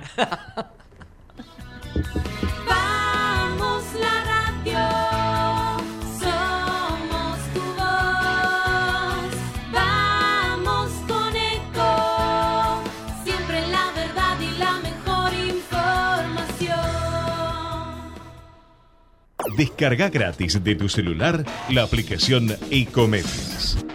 Podés escucharnos en vivo, informarte con las últimas noticias y entrevistas en audio y video. Búscala y bajate la aplicación Ecomedios. Podés vernos en vivo en ecomedios.com. Contenidos audiovisuales. Conectate con nosotros. Línea directa 4 325 1220. Corrientes somos todos. Somos un millón y todos somos importantes. Los de la capital y los de cada ciudad del interior. Los chicos que son el futuro y los veteranos que tienen la experiencia. Los hombres y las mujeres tantas veces postergadas. Los emprendedores que crean oportunidades y los más humildes que las necesitan. Nuestros grandes héroes y los que cada día salen a trabajar. Corrientes somos todos. Y todos tenemos que poner el hombro para construir la provincia que soñamos. Porque corrientes somos todos. Gobierno de Corrientes.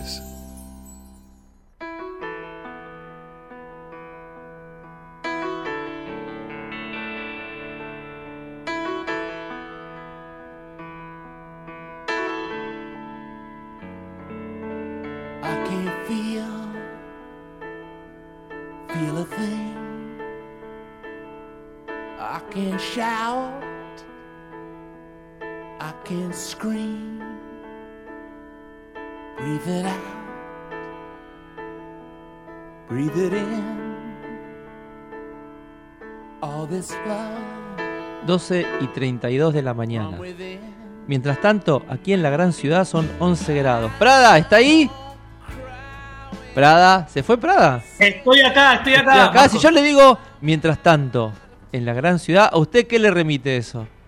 Con una música Eh. lenta de fondo, Sí, sí, sí. eh, que, eh, una nueva noche. una nueva un nuevo noche, día un nuevo día. Es la FM, perdón, usted de la radio, usted sigue escuchando de comedio, pero parece que vuelve FM Horizonte, algo que nos marcó mucho a nosotros en nuestra adolescencia. vamos, Veremos vamos. si vuelve como siempre. Pero nosotros seguimos en Ecomedio, la gente tiene seguir escuchando Ecomedio, pero bueno, no podíamos dejar de ¿Seguirá el decirlo. público de en Horizonte septiembre, y son todos los 50, 60 años. Ah, Vamos- por eso, sí. El público sigue. Este, el tema es si la radio vuelve. menos. ¿Eh? No, ¿cómo cada vez menos? 50 bueno, si años son los nuevos. edad. Escúcheme, 50 años son los nuevos 40, 60 son los nuevos 50, estamos todos vivos. Acabo de cumplir, acabo de cumplir años y nadie me- sí.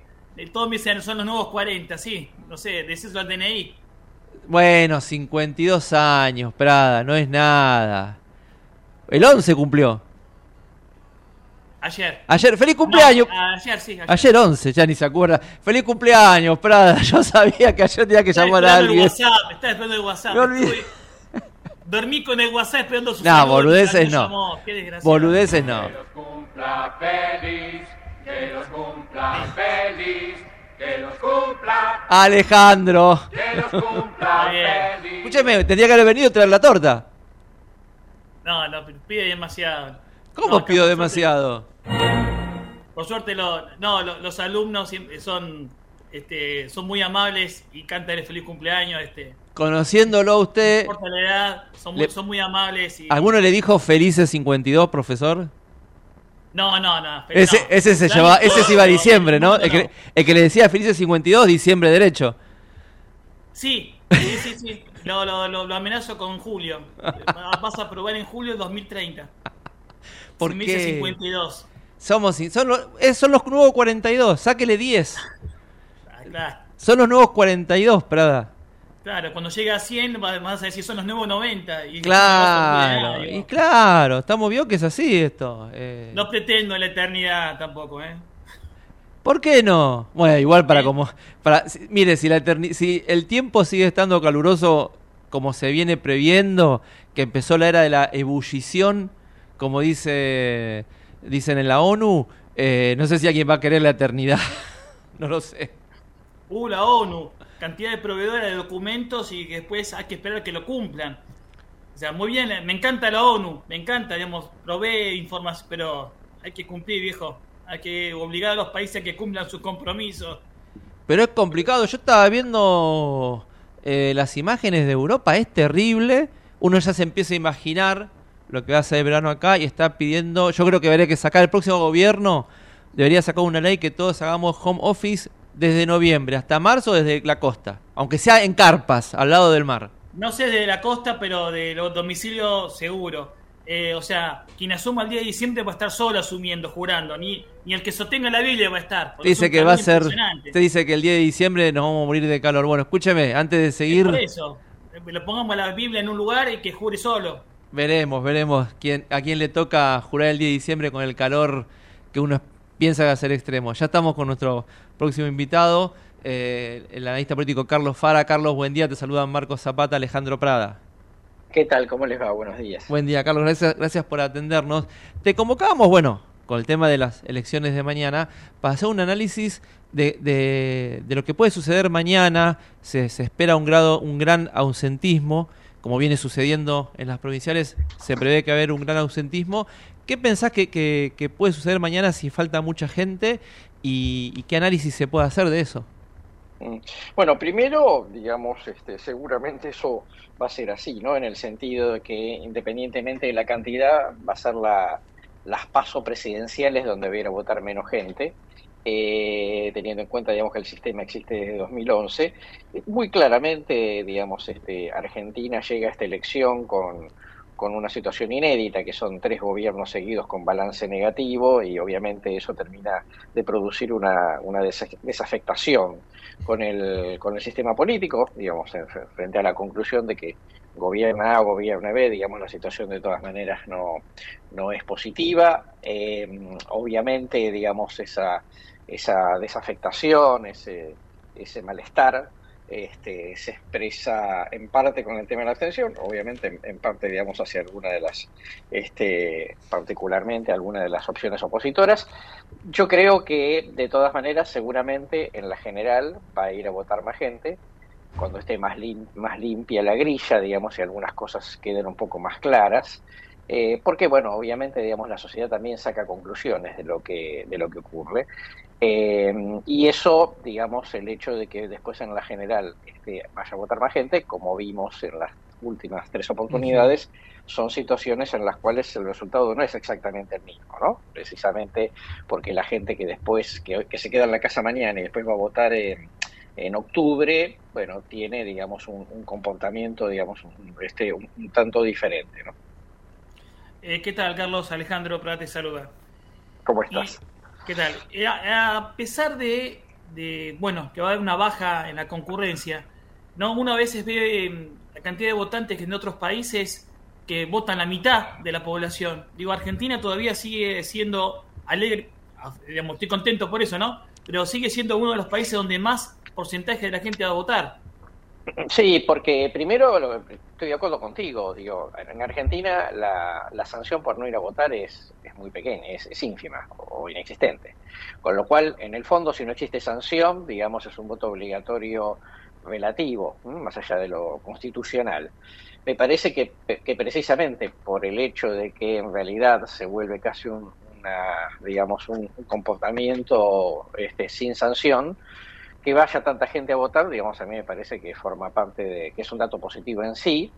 Claro, estamos acostumbrados a una Argentina votando más cerca del 80%, este, más promedio a lo largo de estos 40 años de democracia, con lo cual cuando se producen estas este, situaciones, eh, eh, digamos, genera preocupación, ¿no? Porque si estuviéramos siempre en los 70, bueno, pero digamos el tema es que vamos a tener una, estamos teniendo unas bajas sustanciales en algunos casos y me parece que desde ese punto de vista solo esas cosas se van a empezar a revertir en la medida en la cual Argentina se recupere de la crisis. Si no es muy difícil, digamos, convencer a la gente de que vaya a votar si no ve resultado del sistema político. Eh, Carlos, ¿qué análisis haces de estos últimos meses del presidente Alberto Fernández, especialmente a partir del lunes 14, un presidente que está desaparecido. No sabe, nadie sabe si, va a ir al búnker del Frente de Todos. Esta semana se dedicó a responder preguntas por redes sociales. Eh, parece que el presidente no estuviera, es decir, eh, que el presidente fuera masa. En la, en la práctica da toda la sensación que el presidente es masa. Alberto está desaparecido y debe ser la primera vez que un presidente en ejercicio eh, en elecciones que no va a reelegir, ser, creo que es el primero que no va a reelegir, está tan desaparecido de, de, las charlas políticas, de los análisis políticos, de las entrevistas políticas. Uh sí, totalmente. Bueno, eh, primero, eh, digamos, con, está siendo uno de los gobiernos, digamos, que termina con, con peor balance este, de los 40 años de democracia, con lo cual, digamos, su rol este, de, ya, ya no, no, importa mucho, ¿no? Obviamente lo que importa, digamos, es que no se, digamos, desordene excesivamente la situación económica. Él, por otro lado, creo que, digamos, no es candidato, pudiendo reelegir no se presenta, digamos, si no se presenta, obviamente, por ese balance negativo. Creo que ha sido, digamos, un, tomémoslo, digamos, como una, una señal de realismo, ¿no? Político. Este, tampoco ha, intervenido mucho en la campaña. Lo que dice, más allá de que, de que haga declaraciones, digamos, es, muy poco relevante para el escenario.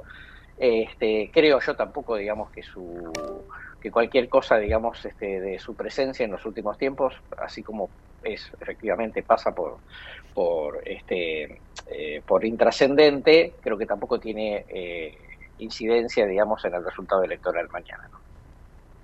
Eh, Carlos, son primarias y va a haber poca gente, ¿no? Y a pesar de, del clima, ¿no? Por las últimas noticias policiales, se deciden cosas, es decir, son primarias que, como toda primaria, como toda elección, o sea, se reparte poder, o sea, son trascendentales, ¿cómo las ves vos estas, estas elecciones? No, totalmente, digamos, son probablemente, digamos, este, muy, muy trascendentales, por empezar, digamos, porque tenemos por lo menos una primaria seguramente competitiva, ¿no? Y de resultado incierto en la principal oposición. Entonces eso, digamos, per se la vuelve atractiva porque en esta, en un escenario que es un escenario de cambio, eh, el que gane esa primaria tiene, digamos, alguna razonable, este, eh, digamos, posibilidad de pensar que puede ganar finalmente la elección presidencial. Eh, es la primera vez que tenemos una primaria en el oficialismo, en este oficialismo, en el peronismo. Nunca desde 2011 tuvimos una primaria tan competitiva como la que vamos a ver en Juntos por el Cambio. Eh, en el 2015 hubo una primaria, pero digamos fue muy, este, yo diría, muy formal porque las diferencias de Macri sobre sus adversarios internos era, fue muy grande. Entonces, desde ese lado, yo creo que eh, eh, se juega eh, mucho porque mañana, entre otras cosas, digamos, vamos a ver una eh, situación en donde cuán fragmentado, digamos, está el- la representación política en Argentina, cuán en crisis está la representación política en Argentina, y eso, digamos, es un escenario que el próximo presidente o presidenta eh, no solamente tendrá que enfrentar una crisis económica, sino también tendrá que este, eh, trabajar en el medio de una crisis de representatividad. Eh, Carlos, un gran ausentismo se prevé para mañana. Hay mucha gente que va a ir a votar enojada, muy enojada por los últimos hechos de inseguridad y que está hastiada porque además entiende que, la política de los distintos gobiernos, no importa el signo político, eh, no da respuestas, no da soluciones a sus necesidades. ¿Crees que estamos, eh, que en algún punto puede surgir, se lo vengo apuntando a todos los entrevistados esto, eh, un hastío de la gente con el sistema democrático y que en algún momento puedan llegar a votar a alguien como el presidente de Salvador que, que tome decisiones sin consultar al Poder Legislativo, al Poder Judicial, solamente para eh, darle respuestas inmediatas a la sociedad? Bueno, a ver, no, no creo que eso sea, digamos, una, una posibilidad inmediata, pero el riesgo se corre, digamos, ¿no? Digamos, est- está claro que este, eh, llega un momento, digamos, la gente se, claramente se cansa. Argentina, en el latinobarómetro, ¿no? Este, si bien toda la región está con el peor momento de satisfacción con la democracia, digamos, Argentina todavía está en un nivel este, razonable dentro de la región y pese a la crisis que tiene, ¿no? Entonces, eh, me, me parece raro que pase en Argentina, digamos, en esta elección, sin duda. Eh, ahora claro, si Argentina, digamos, sigue en crisis, y bueno, entonces los riesgos obviamente crecen. Lo que pasa es que al haber, digamos, un sistema de partidos mejor o peor, pero que de alguna manera es ba- bastante representativo de, lo- de- de los distintos segmentos de la sociedad, es más raro, digamos, que aparezca un, un personaje de esas características y después también eh, eh, convengamos en que Argentina tiene una cantidad de resortes sociales, culturales, institucionales, que es más difícil que eso ocurra, ¿no? Digo, el periodismo, digamos, las organizaciones sociales, este, eh, la cultura, digamos, de la sociedad, en fin, me parece que eso, digamos, de, de corto plazo lo veo muy poco probable. Eh, Carlos, eh, simplemente esto, ¿no? Es decir, más allá, bueno, por un lado está una interna competitiva, pero por otro lado hay otra interna y uno de los candidatos es también ministro de Economía. Mi pregunta es, el, el porcentaje de votos que obtenga Massa mañana, ¿hay una consecuencia directa acerca de lo que ocurre el lunes con los mercados? Bueno, sí, sin duda, ¿no? Digamos, este, el, parte, digamos, de lo que hemos visto en estos últimos días, bueno, obviamente tienen que ver con, con esa cuestión, ¿no? Eh, me parece que eh, el, eh, el- el punto, digamos, es que los mercados van a ver bien que el ministro haga un, eh, tenga un desempeño que le permita seguir, digamos, teniendo legitimidad dentro del gobierno para manejar la economía, ¿no? Porque si el, el al, ministro le va muy mal, entonces obviamente eso va a generar alarmas, ¿no? Este, si el ministro le va muy bien, eso puede traer, traer digamos, otras alarmas respecto del kirchnerismo que se sienta reforzado, ¿no? Reconfirmado. Digo, desde el punto de vista de la, de la visión de los mercados, me parece que a los, los mercados, digamos, lo que le conviene es que el ministro haga un desempeño razonable, digamos, ni, ni muy bueno ni muy malo. Eh, Carlos, en esta elección Cristina y Macri no son candidatos, las razones son obvias, no, no, no alcanzarían la cantidad de votos que ellos necesitan para seguir siendo importantes en sus frentes electorales. Pero luego de las PASO y de las elecciones de octubre, eh, ¿se terminan Cristina y Macri como dirigentes influyentes con mucha influencia sobre sus, sus dirigentes políticos y en la política en general? ¿Empiezan a replegarse, a perder poder? No, no necesariamente, ¿no? Este, no necesariamente. Obviamente, digamos, Macri tiene una preferencia en la primaria de mañana, algo de ese desgaste lo vamos a empezar a ver, digamos, ¿no? Mm. O reconfirmación de liderazgo o un desgaste de liderazgo. Ahora, para que pierdan, digamos, el rol de liderazgo, también tiene que aparecer alternativas. Y me, por ahora, digamos, en ninguno de los dos bandos, este, de cortísimo plazo, vamos a ver que ese, ese, digamos, de cortísimo plazo, digo, de acá al final del año, Sí. no vamos a ver necesariamente, digamos, una eh, alumbrar, digamos, nuevos liderazgos, ¿no? En el caso de Cristina, que es un liderazgo muy fuerte dentro del hoy oficialismo, tendrá que surgir una figura, digamos, que de alguna manera la contradiga o que ella de- de- directamente, digamos, se escorra un poco del escenario, pero eso, digamos, no, no lo veo fácil, aún, digamos, perdiendo el oficialismo eventualmente. Y en el otro lado, digamos, va a haber eventualmente, si, si Juntos por el Cambio gana la presidencia, va a haber un presidente o presidenta, lo cual no significa, digamos, que necesariamente haya nuevo liderazgo. Eso va a depender, digamos, de el que asuma, si es que gana, eh, qué pasa, digamos, en esa en esa situación. Ni hablar, digamos, si Juntos por el Cambio directamente no gana la presidencial, digo, porque hasta que se reconstituya todo ese proceso este, y, se, y se elabore un nuevo eh, liderazgo, eso va a llevar mucho tiempo. Hay, hay eh, uno no lo ve posible, pero bueno, Massa, candidato, cuando lo eligieron en Juntos por el Cambio, dijeron, ojo, ojo, Massa no es Guado, no es... ¿Hay posibilidad que Massa pueda, contra todos los pronósticos, así sea por un voto, ser presidente? Eh, bueno, eh, no, no- no- no es, nada se puede descartar. Vamos a empezar a ver mañana, digamos, un, un poco algo de esa pista. ¿Por qué? Porque, bueno, digamos, eh, primero existe la posibilidad de que tengamos, eh, vamos a decir, algún, alguna sorpresa, ¿no? Eh, público que no responde encuestas, digamos, abre un poco una caja de Pandora. Eso por un lado. Luego, el hecho de que a partir de lo que pase mañana también se va a hacer una lectura.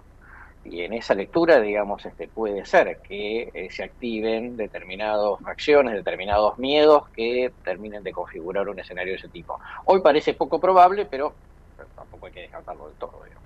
Carlos, muchísimas gracias por estos minutitos, te, te liberamos y te deseamos un buen fin de semana. Igualmente para ustedes. Hasta luego, gracias. Era Carlos Fara, analista político, dialogando con nosotros. Interesante la respuesta, ¿no vale? Eh, sí, sí, sí, bueno, eh, nos confirman todas las todas las preguntas que, que son relevantes, quién gana una interna, quién saca tantos votos, eh, hablando de masa, cómo sigue el- la economía el lunes y bueno, y estamos todos expectantes de esto, o sea, no sé si va a ser resultados tan rápido como esperamos. Hasta las 12 vamos a estar dando vuelta, me parece. Y para el lunes que el lunes me levanto temprano, o sea Dormiremos que poco. Pero lo igual los domingos duermo casi nada. Suelo decir que los domingos no duermo, así que aprovecharé. Este, me cuesta conciliar el sueño. El sueño. Ale, sus 5 minutos de análisis finales. O los que Análisis- necesites. No, sobre no, queríamos que vos querías charlar sobre el tema de, de Roca. No, lo había planteado en la semana, lo pensé para. Pero bueno, con todo lo que sucedió, quedó para otro día. Como estaba la discusión de Roca, me parece una discusión estéril.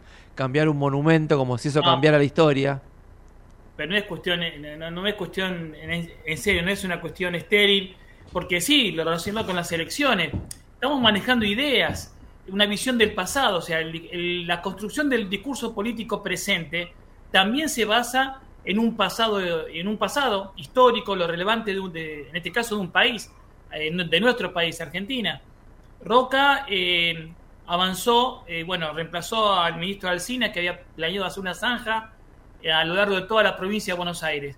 este señor Alcina murió de repente, Avellaneda, el presidente Avellaneda reemplaza a, lo reemplaza por Roca, Roca decide pasar a la ofensiva y en poco tiempo, en pocos meses, logra conquistar un montón de territorio para el Estado Nacional. De ahí que Roca siempre fue estadista, siempre estuvo eh, en un 90% de su vida del lado de las fuerzas nacionales o federales. Y después como presidente construyó el Estado. Sin duda es estadista. La construcción del Estado en parte es gran, eh, de la extensión argentina es a Roca. Ahora, ¿a qué costo? Porque esto se llamó la conquista del desierto. Y desierto es eh, no hay nadie. Y desierto sí, había gente, había eh, indígenas que hubo que desplazar, vencer militarmente, por lo tanto, costo de vida humano. Y a los sobrevivientes este, fueron llevados como obreros a, diferentes lugares del país, incluso como, como siervos domésticos. O sea, se, distribuyeron a los sobrevivientes de, esa conquista. Hay un costo humano que de, muchos lugares se dice genocidio indígena. Por supuesto que genocidio no existía entonces. Genocidio recién se aprobó hace pocos años, la, la palabra genocidio. Pero no estaba la palabra, pero estamos dando a entender que se pretendió erradicar de todas esas tierras a las comunidades indígenas, hombres, mujeres y niños. Y ahí es el costo humano donde uno se eh, ponemos el, acento. Entonces tenemos a Roca, el gran conquistador del desierto, llegó a Neuquén, a la frontera entre Neuquén y Río Negro, y después de él siguieron otros más, pero bueno, ¿a qué costo humano? Entonces eh, es bueno también ponderar ambas cosas, ¿sí? Está bien lo que hizo, a qué costo, ¿viste? Somos todos argentinos, pero y nos, eh, nos enorgullece la patria, pero también no olvidar lo que el- la parte social, la parte humana, la cultura que, que- que se desalojó, gastó. Entonces, bueno, tener las dos visiones eh, así de- respecto al, al tema. Clarísimo, Ale. Bueno, para ir cerrando, eh, habrán visto que yo le pregunté a casi todos el tema de eh, si la gente se iba a cansar del sistema democrático o no. A mí me preocupa mucho el ausentismo mañana. eh, me preocupa la gente que vaya a votar enojada y vote a uno u otro sector. Yo creo que cuando la gente vota enojada por medidas extremas se benefician algunos candidatos, que son en este caso los que piden más seguridad o más mano dura. No me parece mal, creo que en algún punto las fuerzas de seguridad tienen que estar respaldadas cuando actúan bien y en algún punto cuando se actúa, eh, uno lamenta el fallecimiento del militante del otro día, Eh, creo que la policía, por lo que uno ve y escucha, actuó como marca el reglamento. Eh, hay cosas que se desencadenan que una fuerza de seguridad no la puede saber, no puede estar pensando en que si yo hago tal cosa, las variables que hay pueden llevar a que una persona tenga una lesión grave o, pierda la vida. No, no puede hacerlo porque tiene que actuar en el momento. Pero eso genera enojo en, en gente que ayer fue y tiró bombas Molotov contra la comisaría de la ciudad, o genera enojo en la inacción de la policía eh, y genera que se tiren piedras como pasó contra la bonaerense en Lanús el otro día. Eso me preocupa porque hay un, grado de hartazgo de la gente y uno tiene miedo que la gente se canse de la democracia. No es ir a golpearle la puerta a un militar como pasaba antes, pero sí votar a una persona que eh, no crea en, en- en la división de poderes y de toma de decisiones unipersonales para eh, darle respuestas a un sector de la sociedad, no a toda, porque no toda, no toda la sociedad pide las mismas soluciones. Eh, pero me genera esperanzas lo que me respondían que no creen que es así los distintos entrevistados. Yo espero que no sea así. Eh, espero que en algún punto este, est- estos actores políticos que, que bien señalaba Alejandro nacen en el 2001 tengan o comiencen a tener su, su fin a partir de este 2023 y empiezan a surgir no los que van a, gobernar el país o las distintas jurisdicciones, pero que empiezan a aparecer liderazgos distintos eh, que den esperanzas. Entendiendo que los cambios y, las soluciones llevan, mucho tiempo. Venía pensando en, en otro cierre, pero eh, no lo voy a decir porque era muy duro. El otro día decía alguien, no so- Massa decía, no somos un país de mierda, y tiene razón, pero viendo las cosas que están pasando en el país y en el mundo, digo, no somos un país de mierda, somos una humanidad de mierda. Entonces, eh, la verdad que a veces uno se pregunta si valió la pena hacerle tanta pelea al COVID o no hubiera sido necesario que limpie un poco. pero eso era mi pensamiento antes de escuchar los entrevistados que me dieron esperanza de las cosas pueden mejorar. Ah, ve- Vengo Bueno, así, Prada. la esperanza, Marcos. ¿Eh? Estoy yo acá para. Bueno, pero- tipo Hugo Torres, color No, esperanza. también, también lo tenemos a Scioli con esperanza, pero tampoco me generaba esperanza. Pero digo, piensen, digo, yo, yo veo eh, ese, ese, e- e- ese enojo. eh, el sistema democrático no es perfecto, pero es el mejor que tenemos. Eh. La democracia es la- lo mejor que tenemos, uno puede elegir. Uno lo que espera es que eh, el que pierde acepta que otro ganó y que ese que ganó impone nuevas ideas y nuevas leyes y que esas leyes se cumplan, leyes que sean moralmente aceptables, que sean lógicas, no cualquier cosa, sabiendo que tal vez haya que hacer sacrificios para mejorar. Yo leí hace poco un libro de Sigmund Bauman que hablaba de, eh, de la maldad líquida, habla de la maldad en general, ¿no? Y una parte donde hay dos empresarios, yo me imagino, pongámosle, no sé, un Paolo Roca y el de Mercado Libre, eh, Galperín, el de Mercado Libre, que dicen, che, si cambiamos algunas cosas igual vamos a ir ganando, pero mejor no cambiemos, que siga así. Y a veces hay que cambiar algunas cosas sabiendo que tengo unos meses de incertidumbre, pero que en el final voy a estar mejor. Y uno dice, bueno, hay cosas que se van a tener que hacer para tener esa sociedad argentina de las que nos hablaba Julio Bárbaro, lo que nos hablaban nuestros padres y nuestros abuelos, que a pesar de todo se podían ir de vacaciones, podían tener beneficios. Y no seguir creciendo en esta Argentina de grieta donde eh, dos expresidentes, dirigentes políticos fuertes como son Macri y Cristina, no puedan sentarse, no digo hablar, pero no se puede hacer un acto con ellos, un acto importante como pasa en, en, en Uruguay, en Brasil, en los otros países. Digo, más allá de las diferencias, se respeta la parte institucional y acá ni siquiera llegamos a eso. Que creo que, eh, como bien marcabas vos, el 2001 marca una nueva era que uno espera que se termine ahora en el 2023 o que comience a terminarse y, que seamos eh, y que empecemos a mejorar como sociedad. Por eso uno espera que mañana, e insto a que mañana todos vayan a votar eh, y que acepten, si me toca ganar, no digamos, ganó, gané, soy el mejor, y si me toca perder, digo, bueno, me la banco, me tocó perder, en qué me equivoqué para que la gente no me vote, dónde tengo que mejorar para la próxima, voy a interpelar al que ganó, pero voy a acompañarlo en las cosas que hay que acompañar, no decir que no porque sí, como viene pasando en los últimos tiempos, como se le hizo a Cristina Kirchner en su última presidencia, a Macri en su presidencia y a Alberto en su presidencia, y como se hace también en algunas jurisdicciones. Que si como este está en contra mío y es la otra, voy a decirle toque, no, porque a él si le va bien y, y si le va bien y sigue creciendo. No, tiene que irle mal, no. Esperemos una dirigencia política que esté a la altura de las circunstancias, que acompañe cuando hay que acompañar, que se oponga cu- cuando hay que oponerse, y nosotros como ciudadanos ir, votar, participar, escuchar eh, y tratar de mejorar la sociedad eh, para el futuro de nuestros hijos. Porque más allá que se- nuestro- nuestros 50 sean los nuevos 40, tenemos 50. Entonces pensemos en nuestros hijos que son los que tienen que habitar este país. En eso pienso, Marcos. en Nos vemos la semana que viene. Eh, muy buen fin de semana para todos. Corrientes somos todos.